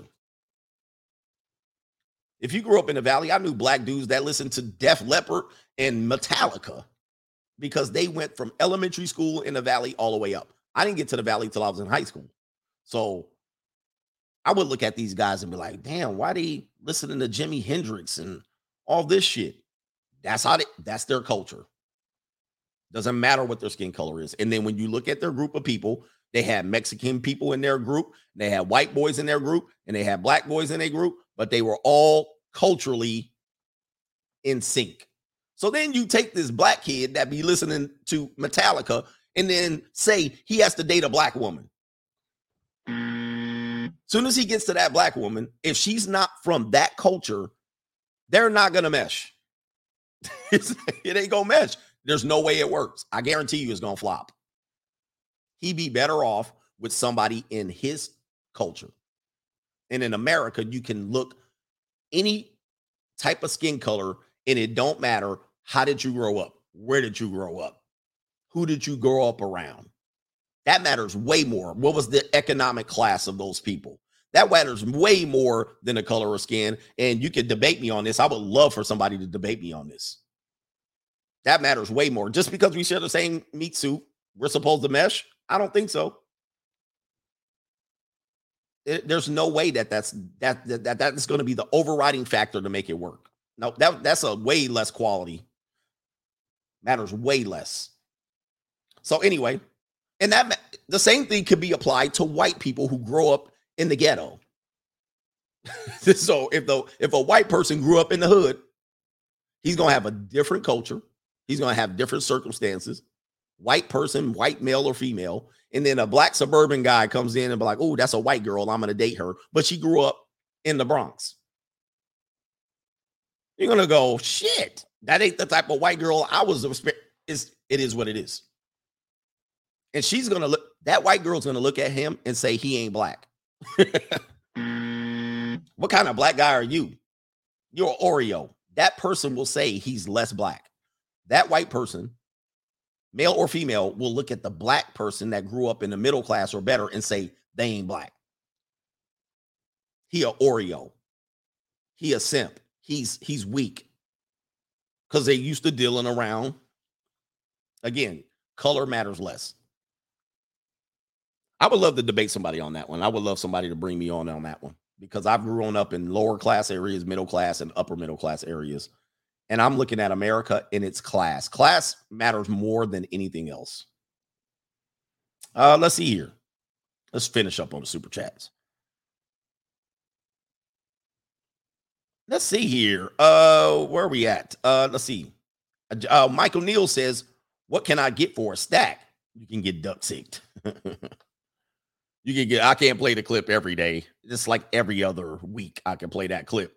MG D, uh, MGDG. I'm sorry, Mr. DG says the sad part of is Mr. Bojangles had way more talent than these modern minstrel mumble rappers. There's something to be said about that. I mean, Mr. Bojangles was talented, but he was casted off as a, a, a Sambo. Uh, but then you look at these mumble rapper guys, like how do we classify these guys? And it's unfortunately because we look at the mumble rappers are real and real representation of hip hop because they can mimic hip hop. But I'll venture to say, other than the beats, most of these people ain't hip hop. These they are emo rappers staggering and stumbling their way through uh talented producers and beats. And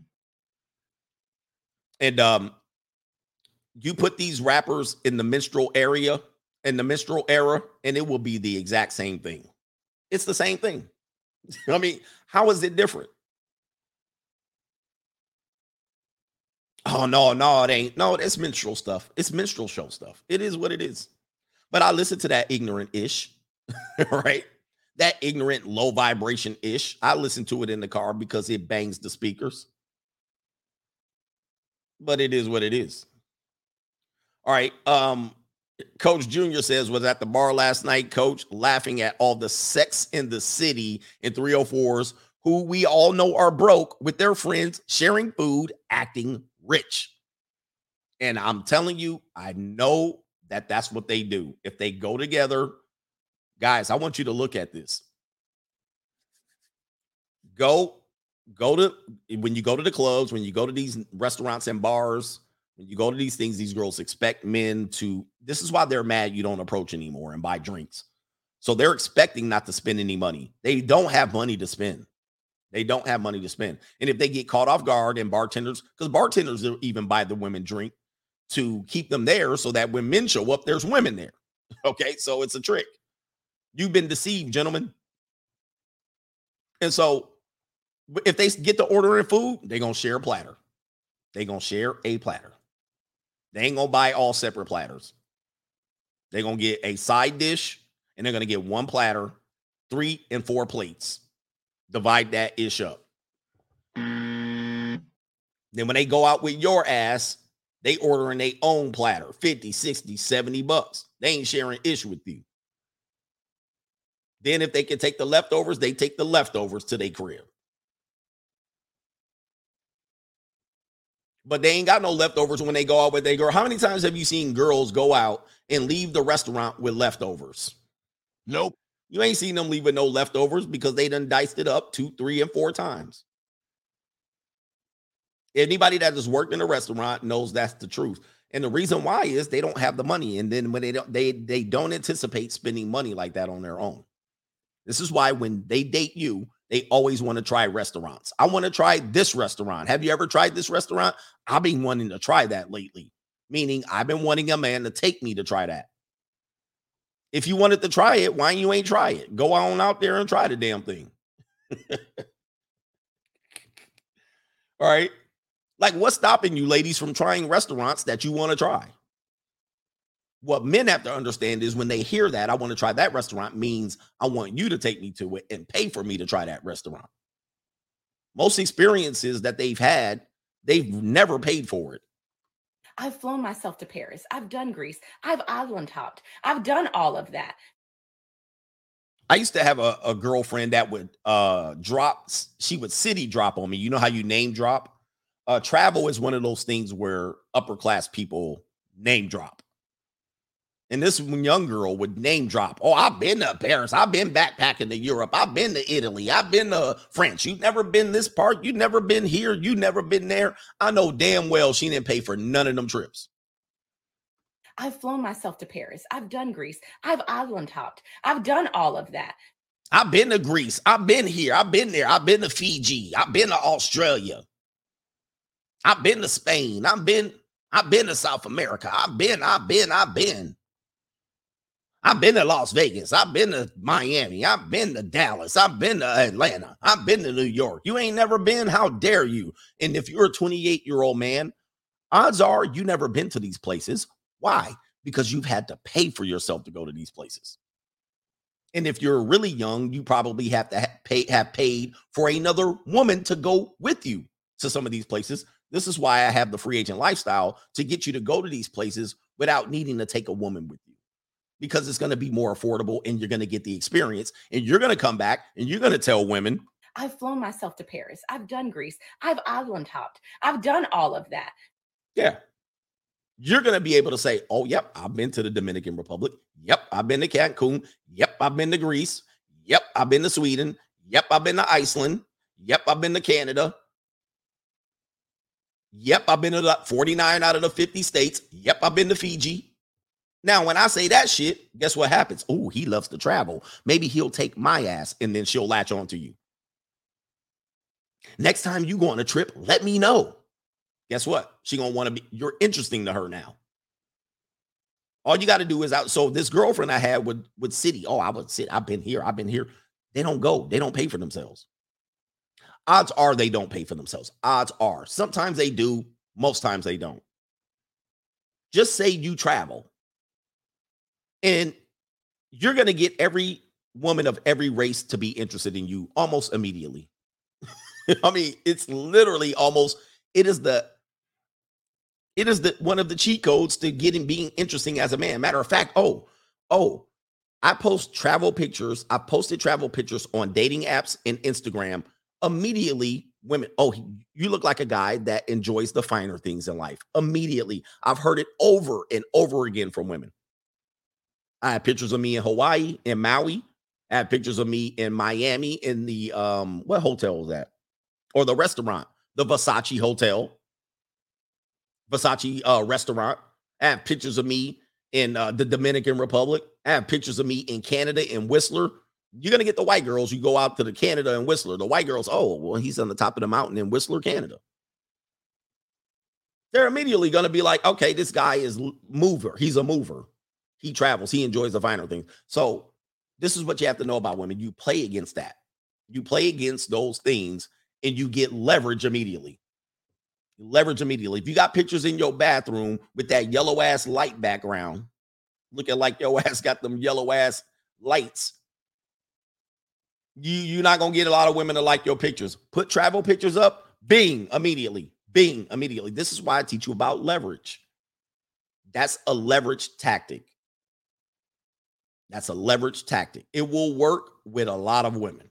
They will it, it will at least get them to stop and look. "Hmm, he ain't that good looking, but his ass on a boat somewhere in the middle of there. Let me try to identify that. Hmm, where are you? I have a picture of me riding a horse on a beach. I don't look good riding the horse on the beach, but everybody stops on that picture and goes, Where were you riding a horse on a beach? It's an instant grabber because they know in America there's no place you can ride a horse on a beach. But if you're in the Dominican Republic, I'm riding a horse on a beach. And guess what? I want to do that. When are you going to the Dominican Republic again? when are you doing that again? Do you travel often? Where are you going next? I want to go. Then I'm pushing their face into the pillow. the next thing, yeah, the next thing I'll do, because I have a picture of me on a sailboat, but it doesn't look good. I, I wish I could get a good picture of me on a sailboat. That's literally what you need to do next. Big ass boat, just a picture of you. And I, the picture I have is of me driving the boat. But I have like these ear. It was cold out there, so I have these earmuffs, and it was very windy, and I had this big jacket on, so it doesn't look like I don't look good in the picture. But it's me on this big sailboat driving the boat. A friend of mine invited me on a sailboat trip. So if that picture looked good, and I put that picture up, broads will be like, "Do you have a boat?" what were you doing on that boat immediately? And this is how this is tra- this is uh yeah, jet skis. Um this is how you get it like say you're not the top guy. This is how you get this is like digital game for you guys. If you got pictures in Jordans and shit, I mean that ain't to go but very far. I'll tell you another funny story since we have time today. I'm at the gas station. I pull up in the 911. I get out the car. There's this white woman there over the age of 40. I couldn't tell, but she was a Orange County nuts and honey, blonde, iron the back Kaylee. You know, she probably was really hot 25 years ago, but she was very good looking now. Let me just tell you, she was very good looking now. She had a big ass SUV and she's opening all her doors, but I noticed her noticing me. And I had on an, a pair of orange, uh, orange, white, and black Jordan ones and I noticed her looking at my shoes because I was bending in my car. I noticed her looking at my shoes. And then she looked at me, and then I looked up and she turned her head. So I'm pumping my gas, and she was like, Hey, um, what kind of shoes are those? Okay. What kind of shoes are those? She had big old blonde hair. She looked good. And she had like a jumper, jumpsuit on with a belt. She looked good. High heels. And I was like, these are Jordan ones. And she was like, oh. And I was like, yeah, uh, whose wife are you? That's what I asked. And she was like, excuse me? And I was like, yeah, whose wife are you? And she said, um, she was like, no, whose girlfriend am I? Or no, she said, uh, who's my girlfriend or something like that. And I was like, oh, you you have a girlfriend? I have a girlfriend. Okay. I was like, that's cool. And she was like, my girlfriend's a sneakerhead and she girlfriend lives in New York or some shit. I was like, yeah, you got some sort of. I was like, you got some kind of relationship there. And she was like, my girlfriend lives in New York and she's a sneakerhead. That's why I noticed her shoes. I also had a Porsche 911. She noticed a lot more than my shoes. Anyway, and she said, um, and I said, uh, I was like, that's interesting. I was like, well, you know, if your girlfriend's a sneakerhead, we can all share together. You know, I'm just throwing her some lazy bullshit. And um, and she was like, ha ha ha. She was like, no, no need for that. She's like, I tried that. This is when it gets interesting. She's like, I was married before and I've had seven children. Now I'm in the girls. This conversation is over. I was like, this is, I was like, have a nice day. That's great. Uh, Fantastic. Sound like you got your life together. I can guarantee you she broke as a mofo. this little ass white woman, she got seven kids. I was like, oh hell no, I'm out of here. I was like,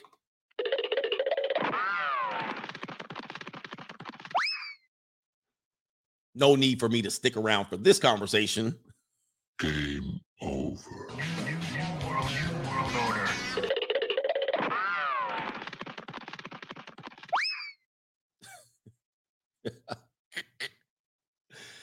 Oh boy, my man! Uh, shout out to Coach Junior for for clearing that up. Jay Me says, ever since I adopted the free agent lifestyle, my bank account has exploded. Pay attention to Coach Jets; he'll change your life. Changing your life, guys. One fifty dollar day at a time. Okay, instead of spending money on straggles and you ain't got no money, literally just do free agent lifestyle, and at some point, then you'll get to decide okay, do I want to date straggle daggles? At some point, you'll go, straggle daggles are off the, that's off. Am I going to be a nasty boy? Then you can decide, am I going to be the nasty boys and have money in my bank account, right? And roll the dice. You can decide if you want to get into a relationship and have leverage, and you will have what you want closer to what you want than you did when you were broke. Okay. But you'll have more money, you'll have more experiences, you'll have more to show for it. Um, when you t- when you go on trips, take pictures post that shit if you want to if you if you want to post that shit on your dating apps on your seeking arrangement apps on your instagram on your facebook your your value will immediately flip in the eyes of a lot of women. Not all. There's some women that ain't, they gonna qualify anyway. But immediately your leverage will flip. And it is one of the most it's it's an it's a crazy thing. It's a crazy thing. I have a picture I post of me. Uh, it's actually the profile picture of the new CGA channel. I posted that picture on Instagram, and bro, people went nuts. I posted that on my Facebook. People like, what kind of car is that? Is that a Ferrari? It's this picture right here. Let me see if I'm sharing the screen. Oh, I don't want to share that and immediately you're getting put in a different echelon. Why can't I find it? Is it on this one? Oh, I know why I can't find it because it's sitting right here. I'll put it up here. And, and and then and then immediately people go, "Oh, you got a sports car? Where is it? Right here. This picture right here. Let's see if I can make it bigger. As a matter of fact, go to my CGA channel. I need some subs over there. So this picture right here, I'm standing up. It's a photo. Oh, here's another thing, guys. If you're short, take all your pictures. This is a photography skill. Take all your pictures low to high. Come on, man. I'm giving y'all too much game because I'm sticking around. If you're short, take all of your photos low to high. Never high to low. Never standing where they can measure measure you in the pictures. So this in this picture, it's a it's a small car, and um, it's a photo taken low to high. I'm standing confidently, confidence. I have my car out. You can't identify what kind of car it is, but you know it ain't a Nissan. It ain't. It's not a Nissan Altima. And so immediately people are going, "What? Well, well okay, he, he obviously has a nice car." I had even men texting me, contacting me, messaging me. What kind of car is that? Is that a Ferrari, Lamborghini? but I'm short, but I'm muscular. So I take all my pictures low to high. This is the same thing. This picture is taken low to high. I'm a photographer. So I, you guys know I'm a photographer. I have a photographer's eye. This picture is taken low to high. All my pictures are almost always taken low to high, except for this one. See, can you see the difference? This picture is taken straight on. This picture is taken low to high. This picture is taken low to high. All right. All my photos that I take. This is why if you take a selfie with me, I always be like, and you're taller than me, take that shit low to high, and I'm gonna be standing four steps ahead of your ass. all right. It's all tricks. Yeah, me people see me in person and say, damn, I thought you were bigger. Because I take all my photos low to high, low to high. If you're short, these are just tricks you can take. Low to high, low to high. All right. Never take them straight on. Where you're standing against the wall, and then they be like, okay, you can see he's this tall. All right. But that's an old photographer's trick uh, that you could use. This is why models look tall because the photographer's crouching, taking the picture low to high of, of a tall model. Immediately, you're going to look taller in the in the photo. Y'all owe me some money for these this game here. All right, we giving you. Black Pill Melanin says we don't have to marry anymore for sexual activity, and we won, coach. You're right. He says, so let men know now. Wait, let men know how blessed we are right now. I thank goodness for feminism every day. It was a game changer. Not having to marry for sex has ruined women's leverage. And it has made men be able to sample test drive them without without having to buy or purchase. And so if you're a woman that says today, I'm going to hold out and the guy is not really focused on marriage or focused intentionally, which most guys aren't, you're going to get pushed to the side. If the guy wants a marriage or a woman that's holding out, you'll do fine with him, but that's a small percentage of men. But if you're a woman that says, Nope, take me out, I have a 90 day rule, I won't sleep, we can touch each other, we get in our culture, we can find another woman that's going to sleep with us tomorrow. So not all not all women hold to that standard anymore. Now, if all women said all women are on the 90 day rule, immediately, immediately all men would have to level up and they would have to try to get marriage first. But we know there's another woman that's going to sleep with me. So good luck, ma'am. I'm over here. Mm. Brown 310 in the building. Thank you, sir. Tom Sommelier. Sommelier.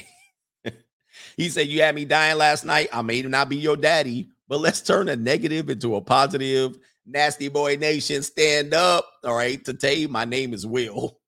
All right, for sure, man. I was thinking about that clip yesterday. I was like, all right, sometimes I go overboard, but sometimes I, I'm just too truthful. I'm just too truthful. I got money. That's exactly. We can turn this negative into a positive.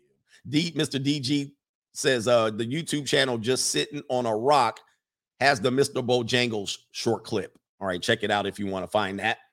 Shout out to Will Chan. Where you at, brother? All right. Modern Pantry says weaponizing peace leave. Yes, they, they do weaponize peace leave or they use it as leverage, right? And one of a sign of a non-savvy woman who is a woman who becomes a wife and leverages peace leave. That's going to ruin your marriage, okay? Because they've been trained to leverage peace leave so much that she cannot unleverage it by being a better woman, right? By being a good wife. That's how you then leverage your advantage in a marriage. You become a good wife. But what the woman does in a marriage is still play peace leave game, coochie game. All right. And you're married. You literally have committed to her as a uh, sole sexual partner, and you've committed to her for life. You've committed to her your resources, and she still plays coochie games on you. She's gonna fail at a wife. And if he loves you, he's gonna understand it. But if you playing with a nigga who already got options, coochie game's not gonna work. Mm-mm. What will work with a guy who has so many options? Nothing. Okay, so she's gonna fail at being not that woman's not gonna fail at being a wife. The woman that asked the question will fail at being a wife because she doesn't realize it. The woman that's being interviewed, she realizes it. She knows, okay, if my man has options, I can't play no games. But this woman right here in this clip, she doesn't know. She's continuing to play coochie games, and the man has options, all right? And she's gonna lose that man. Are you serious? I I, I had a chili dog for lunch, okay? I'm a little bloated. I, I did like 18 loads of laundry today. No exaggeration. Pretty sure it was 18. I'm tired. So that that type of woman's gonna lose her husband in no time flat because at some point he's gonna figure out what the hell am I here for? And if he doesn't figure it out, then he'll be this guy. Dad, what are you doing? Playing the ring game? that he made, which is okay with me. Because he could definitely be fucking bitches right now. And he's playing a ring game in the kitchen. Leave my man. Now that woman realizes she can no longer leverage sex. So she realizes it and she realizes how good she got it because he doesn't realize it. She's like, he could be out here doing this. He could be out here with young broads looking better than me, but he's so stupid he don't realize it. Dad, what are you doing? Playing the ring game? That he made, which is okay with me. Because he could definitely be fucking bitches right now. And he's playing a ring game in the kitchen. Leave my man. Yeah, she has she knows the leverage is gone. All right, but he don't know it. right. So he keep she keep giving it, she keep blowing up like a busted Pillsbury biscuit can, like the Goodyear blimp, offering him this piece of leave. She knows she got to give it to him. I'll give it to him. You done playing the ring game? Come, come take me. All right. And then she lies on her back or on her knees and hands. All right. I think that she can only do knees and hands though at this particular point. And then he gets what he wants and she goes about her business. She takes the five stroke special. She was like, You good? You good? Okay, yeah. All right. I'm going shopping. All right. Because she don't want to ruin what she has. And she's trying to say, leave my man alone. Don't ruin this. My man uh Darren says you are right, coach. Culture and class are the main things. Same applies in Europe and certain parts of Africa. This is why guys that play that your black queen stuff and you date white girls, you date Latina girls. In America, that is mattering less and less. There are people that can cross class now. They there are people that can make make their own culture. Skin color is only it doesn't go skin deep anymore. Like what what what and, and you know we are talking about what is the community? What is the cultural music of the community? What is it? I'll wait.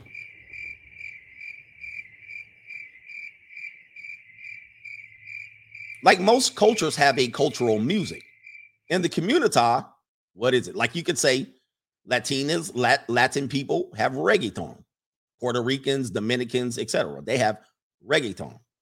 Uh, you know, Europeans have whatever they come from. Irish dancing. Uh, uh, what do you call it? Uh, damn, I'm trying to think of what it's called, uh, but I can't even think of it.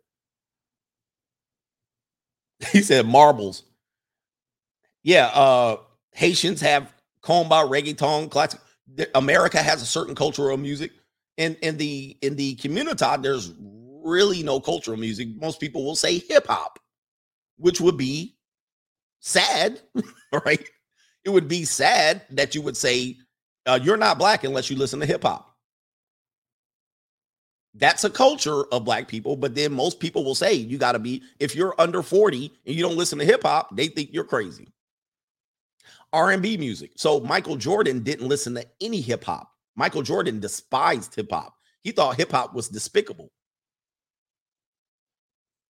But we use Jordan and hip hop in the same culture. We kind of merged them together. But he didn't listen to hip hop. If you watch his mo- watch that movie documentary, um, the documentary called uh, what was the documentary called? See, I'm bad with names. The documentary, that wonderful documentary that came out during the the, the COVID. Anyway, he's he's listening to his headphones. He's in the back. Last Dance. Yeah, he's listening to Last Dance. He, I mean, the, he's watching the, the the documentary is called Last Dance. He's he's doing this. Now, most people will think Michael Jordan was listening to hip hop. They asked him who he was listening to. What did he say? You thought he would say Public Enemy because all through the all through the documentary they're playing Public Enemy, they're playing all the music of the 90s. Who did he say he was listening to? Um, and I'm going to try to look up the name right here. Oh, yes, this is who he said he was listening to. He said he was listening to Will Downing. I think he said Will Downing. And he was bopping. This is who he was listening to. Will Downing. Not very hip hop. It is mostly a jazz oriented, very much a soulful singing. He was listening to Will Downing. And I immediately said, I immediately said, that's the representation of Jordan that no most people don't know. He wasn't into hip hop like that. He wasn't into hip hop. His he grew up in North Carolina. He was born in Brooklyn, New York, but he grew up in North Carolina in an era before hip hop. It was like it never was a thing to him. He was listening to Will Downing, if I'm not mistaken. That's who he said. Or was it Kenny, Kenny Lattimore? He might have said Kenny Lattimore. Oh, somebody says, Coach, it was Kenny Lattimore. So maybe it was Killing Kenny Lattimore. All right. But if you know Kenny Lattimore, he ain't hip hop. He's anything but hip hop. Somebody said it was Kenny. If I, it was either Will Downing or Kenny, any yeah, I think it was Kenny Lattimore. You guys are right. I can hear him saying it now. Kenny Lattimore. It was Kenny Lattimore. That is anything but hip hop.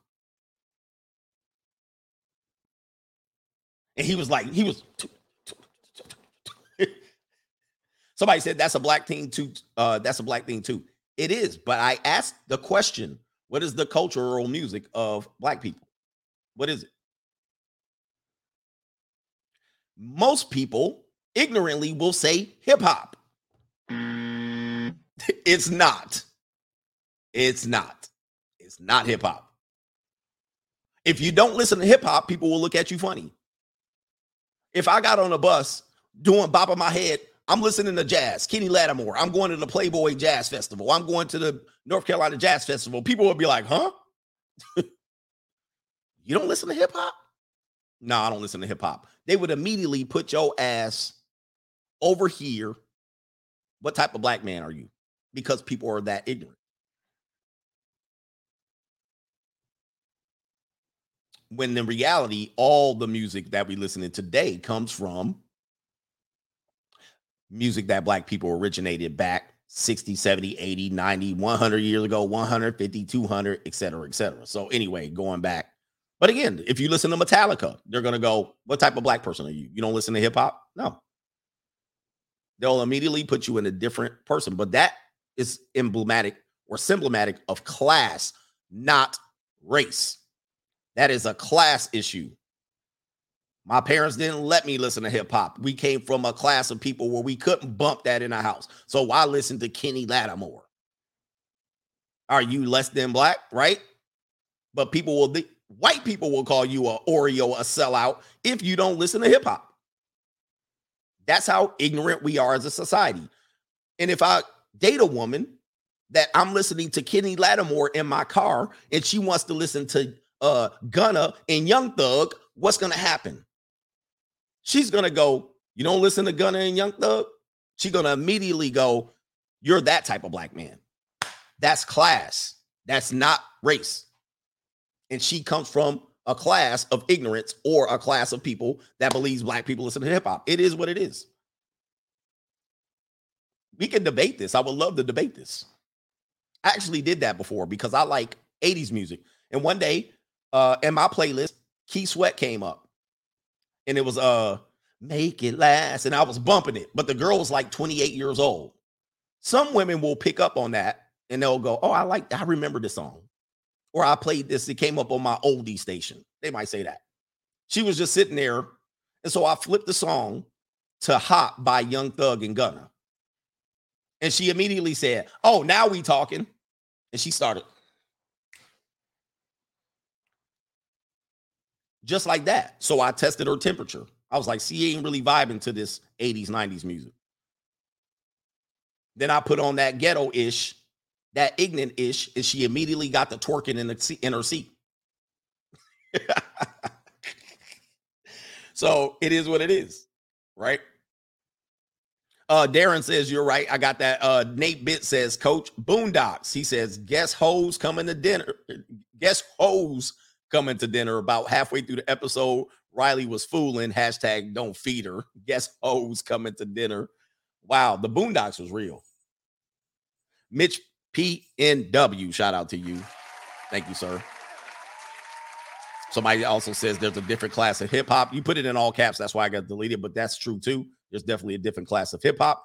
Uh Zatachi 001 paying a little tuition to you, coach. I read the title of the video now and said, What in the jolly weird? Uh, where's the met- meteor or the Metroid? He says, Is it due in 2012? It was due in 2012. It didn't come, and as a result, we're here.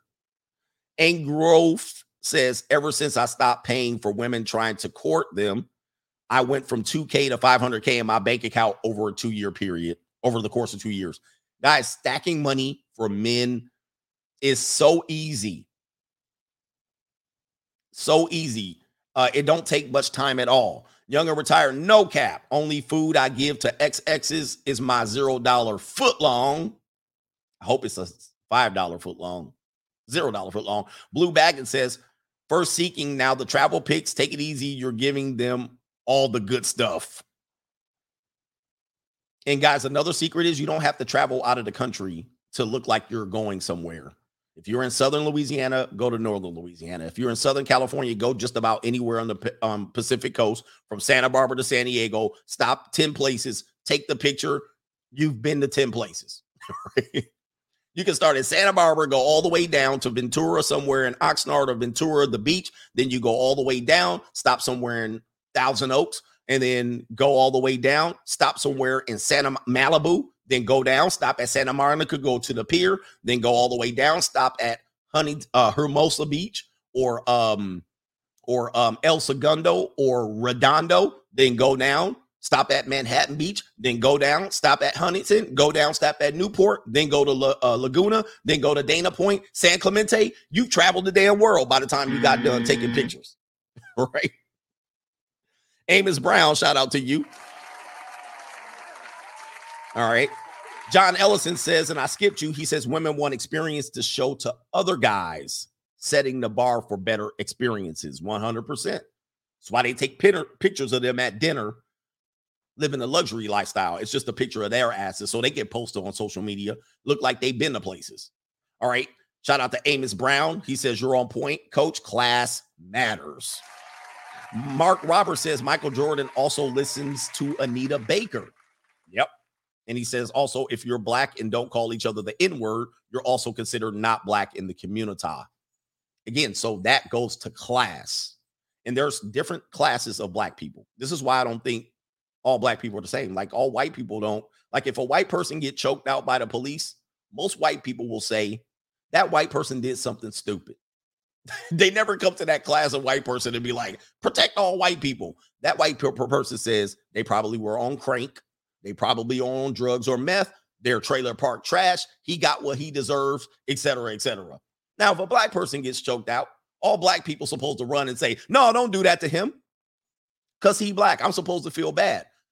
And then I say he probably did something stupid. What? It doesn't matter what he did. See, it matters when you come from this class and that's a low class person because it matters to most low class people. You don't hear Asian people talk about how Asian people getting choked out. They literally say, well, he got effed up because he opened his mouth. so I look at it from a class perspective. This low class individual invited the police into his life because he was doing low class activity and he got choked out. I don't care what his race is. I don't care. It's it's irrelevant to me because he was doing something stupid. And he probably has a history of doing something stupid. This is why other races of people say, What was his criminal record? and if you are in an area where your criminal record is going to rise, that's your fault. That's your choice. Get out of that area. The police are always around us harassing us. Move out. I don't have to move. I deserve to be here. Get choked out then. That's how I that's how I draw the line because I come from a class of those type of people. Sono Jono says, just found out old soul Latina coach. Wait, just found it you an old soul Latina from Santa Ana. They love the 80s music since they grew up with it. She better be slim and foldable. Mm. Cause I know Santa Ana. We got to get out of here because my dog's got to take a piss. All right.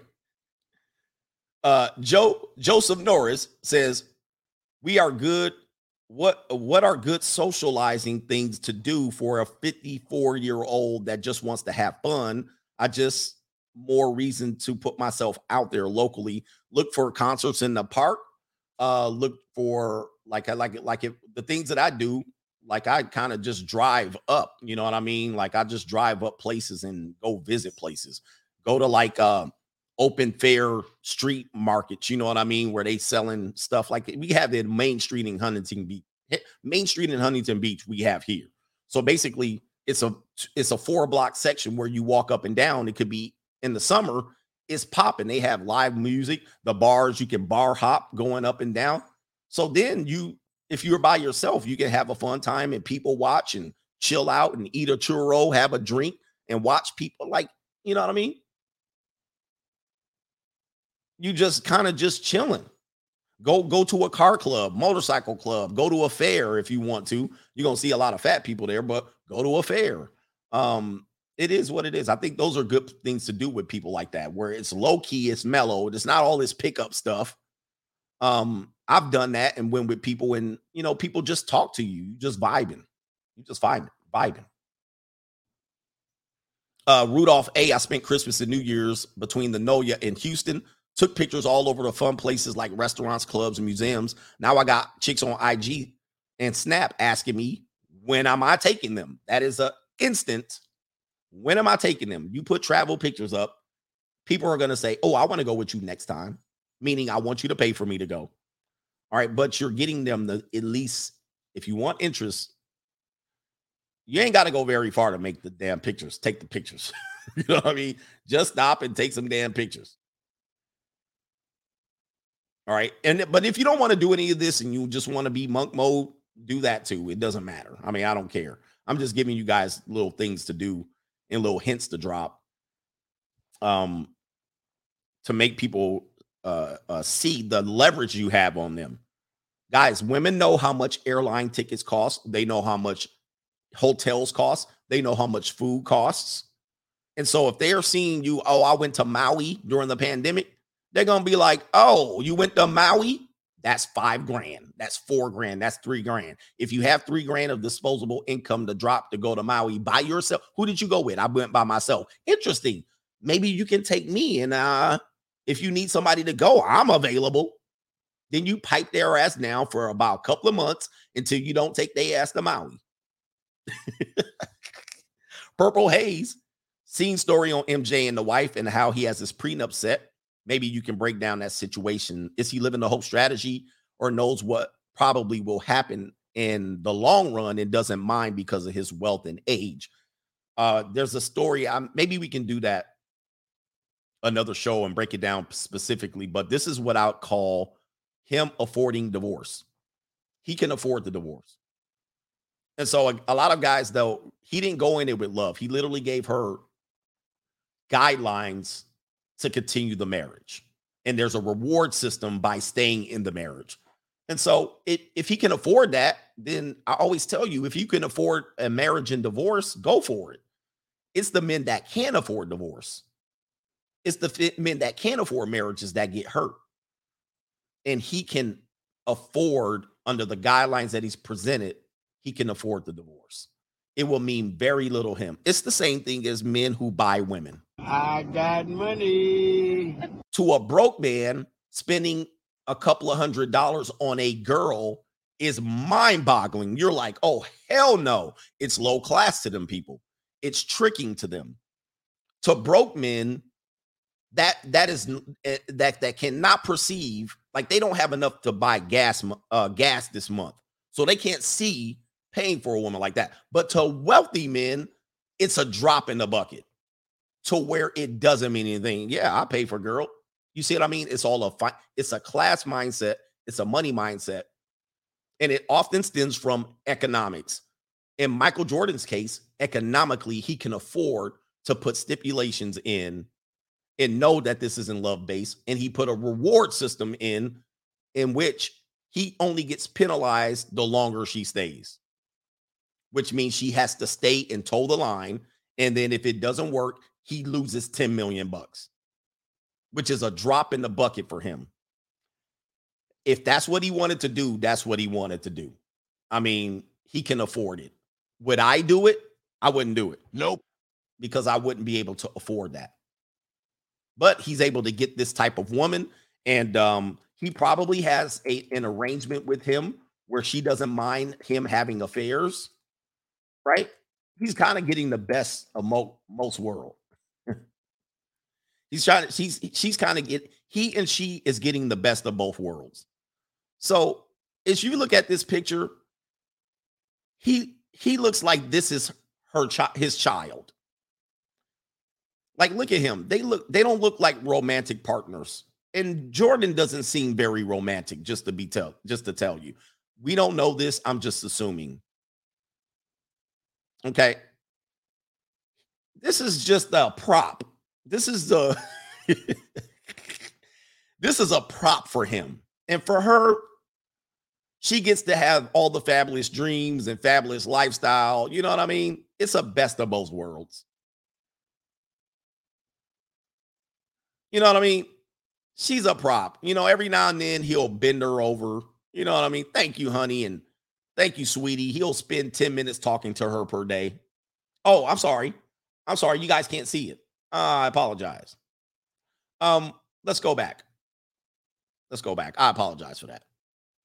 So going back to the top here, uh, I was saying basically they don't look very loving. She looks like a prop, right? Oh, we're in love. Look at them. We're in love. Type of thing. I know pictures, you know, are pictures here. You know, she's a prop.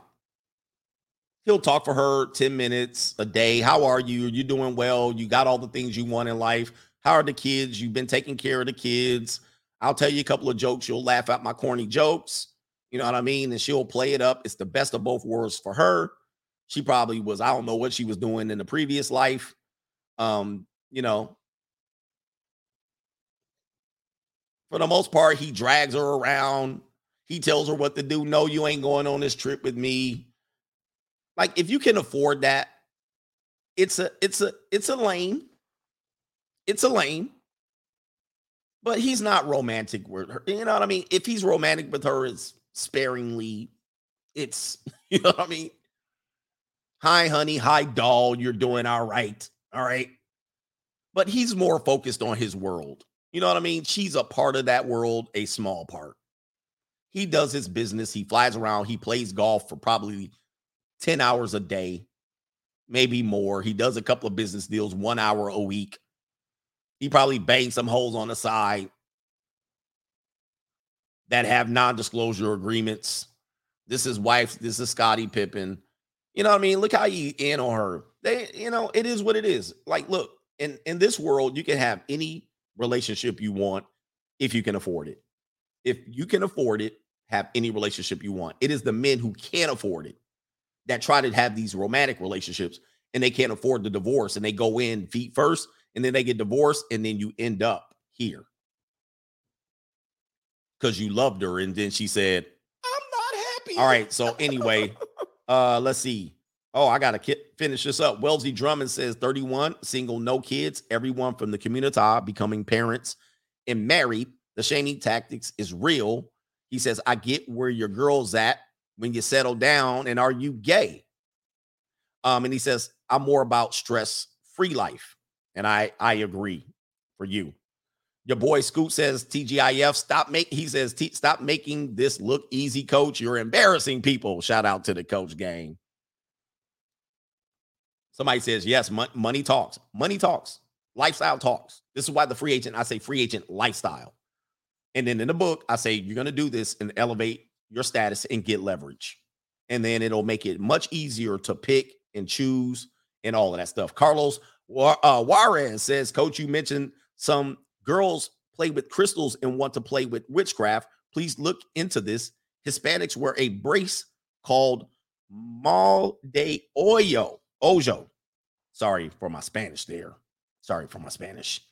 Uh, but yeah, uh, yeah. Uh, very common. Witchcraft is very common with young women and women today. Yes. Nick Judah says, Thank you for being consistent source, source of strength, coach here at the gym getting ready for appointments this afternoon. My goal is to one day be able to send 1K dollar super chat to you. Hello. Shout out to you. That would be great, man. But we're all here to make everybody better. All right. And present all options for you before you make a bad decision based on romance and you're doing what this dude, Machine Gun Kelly, is doing with Megan Fox it's going to end in disaster. Anyway, man, let's see what Frank's talking about. We'll be back this afternoon with the call in show. And we out of here. Here comes the bankroll. Here it comes. This is what make it all happen right there. That's, that's what make it happen. This what make it happen. If a man want to know how to meet a nice woman, how you meet her? With this. First damn word come out your mouth. I got money. But those not respectable women. I don't want no respect. I want some ass. Damn the respect. I want you to break down like a 12 gauge double barrel shotgun and show me what you're working with. But don't you want commitment? What? Go who? You don't want to be committed. I'm committed to getting her to that bedroom and giving her what she needs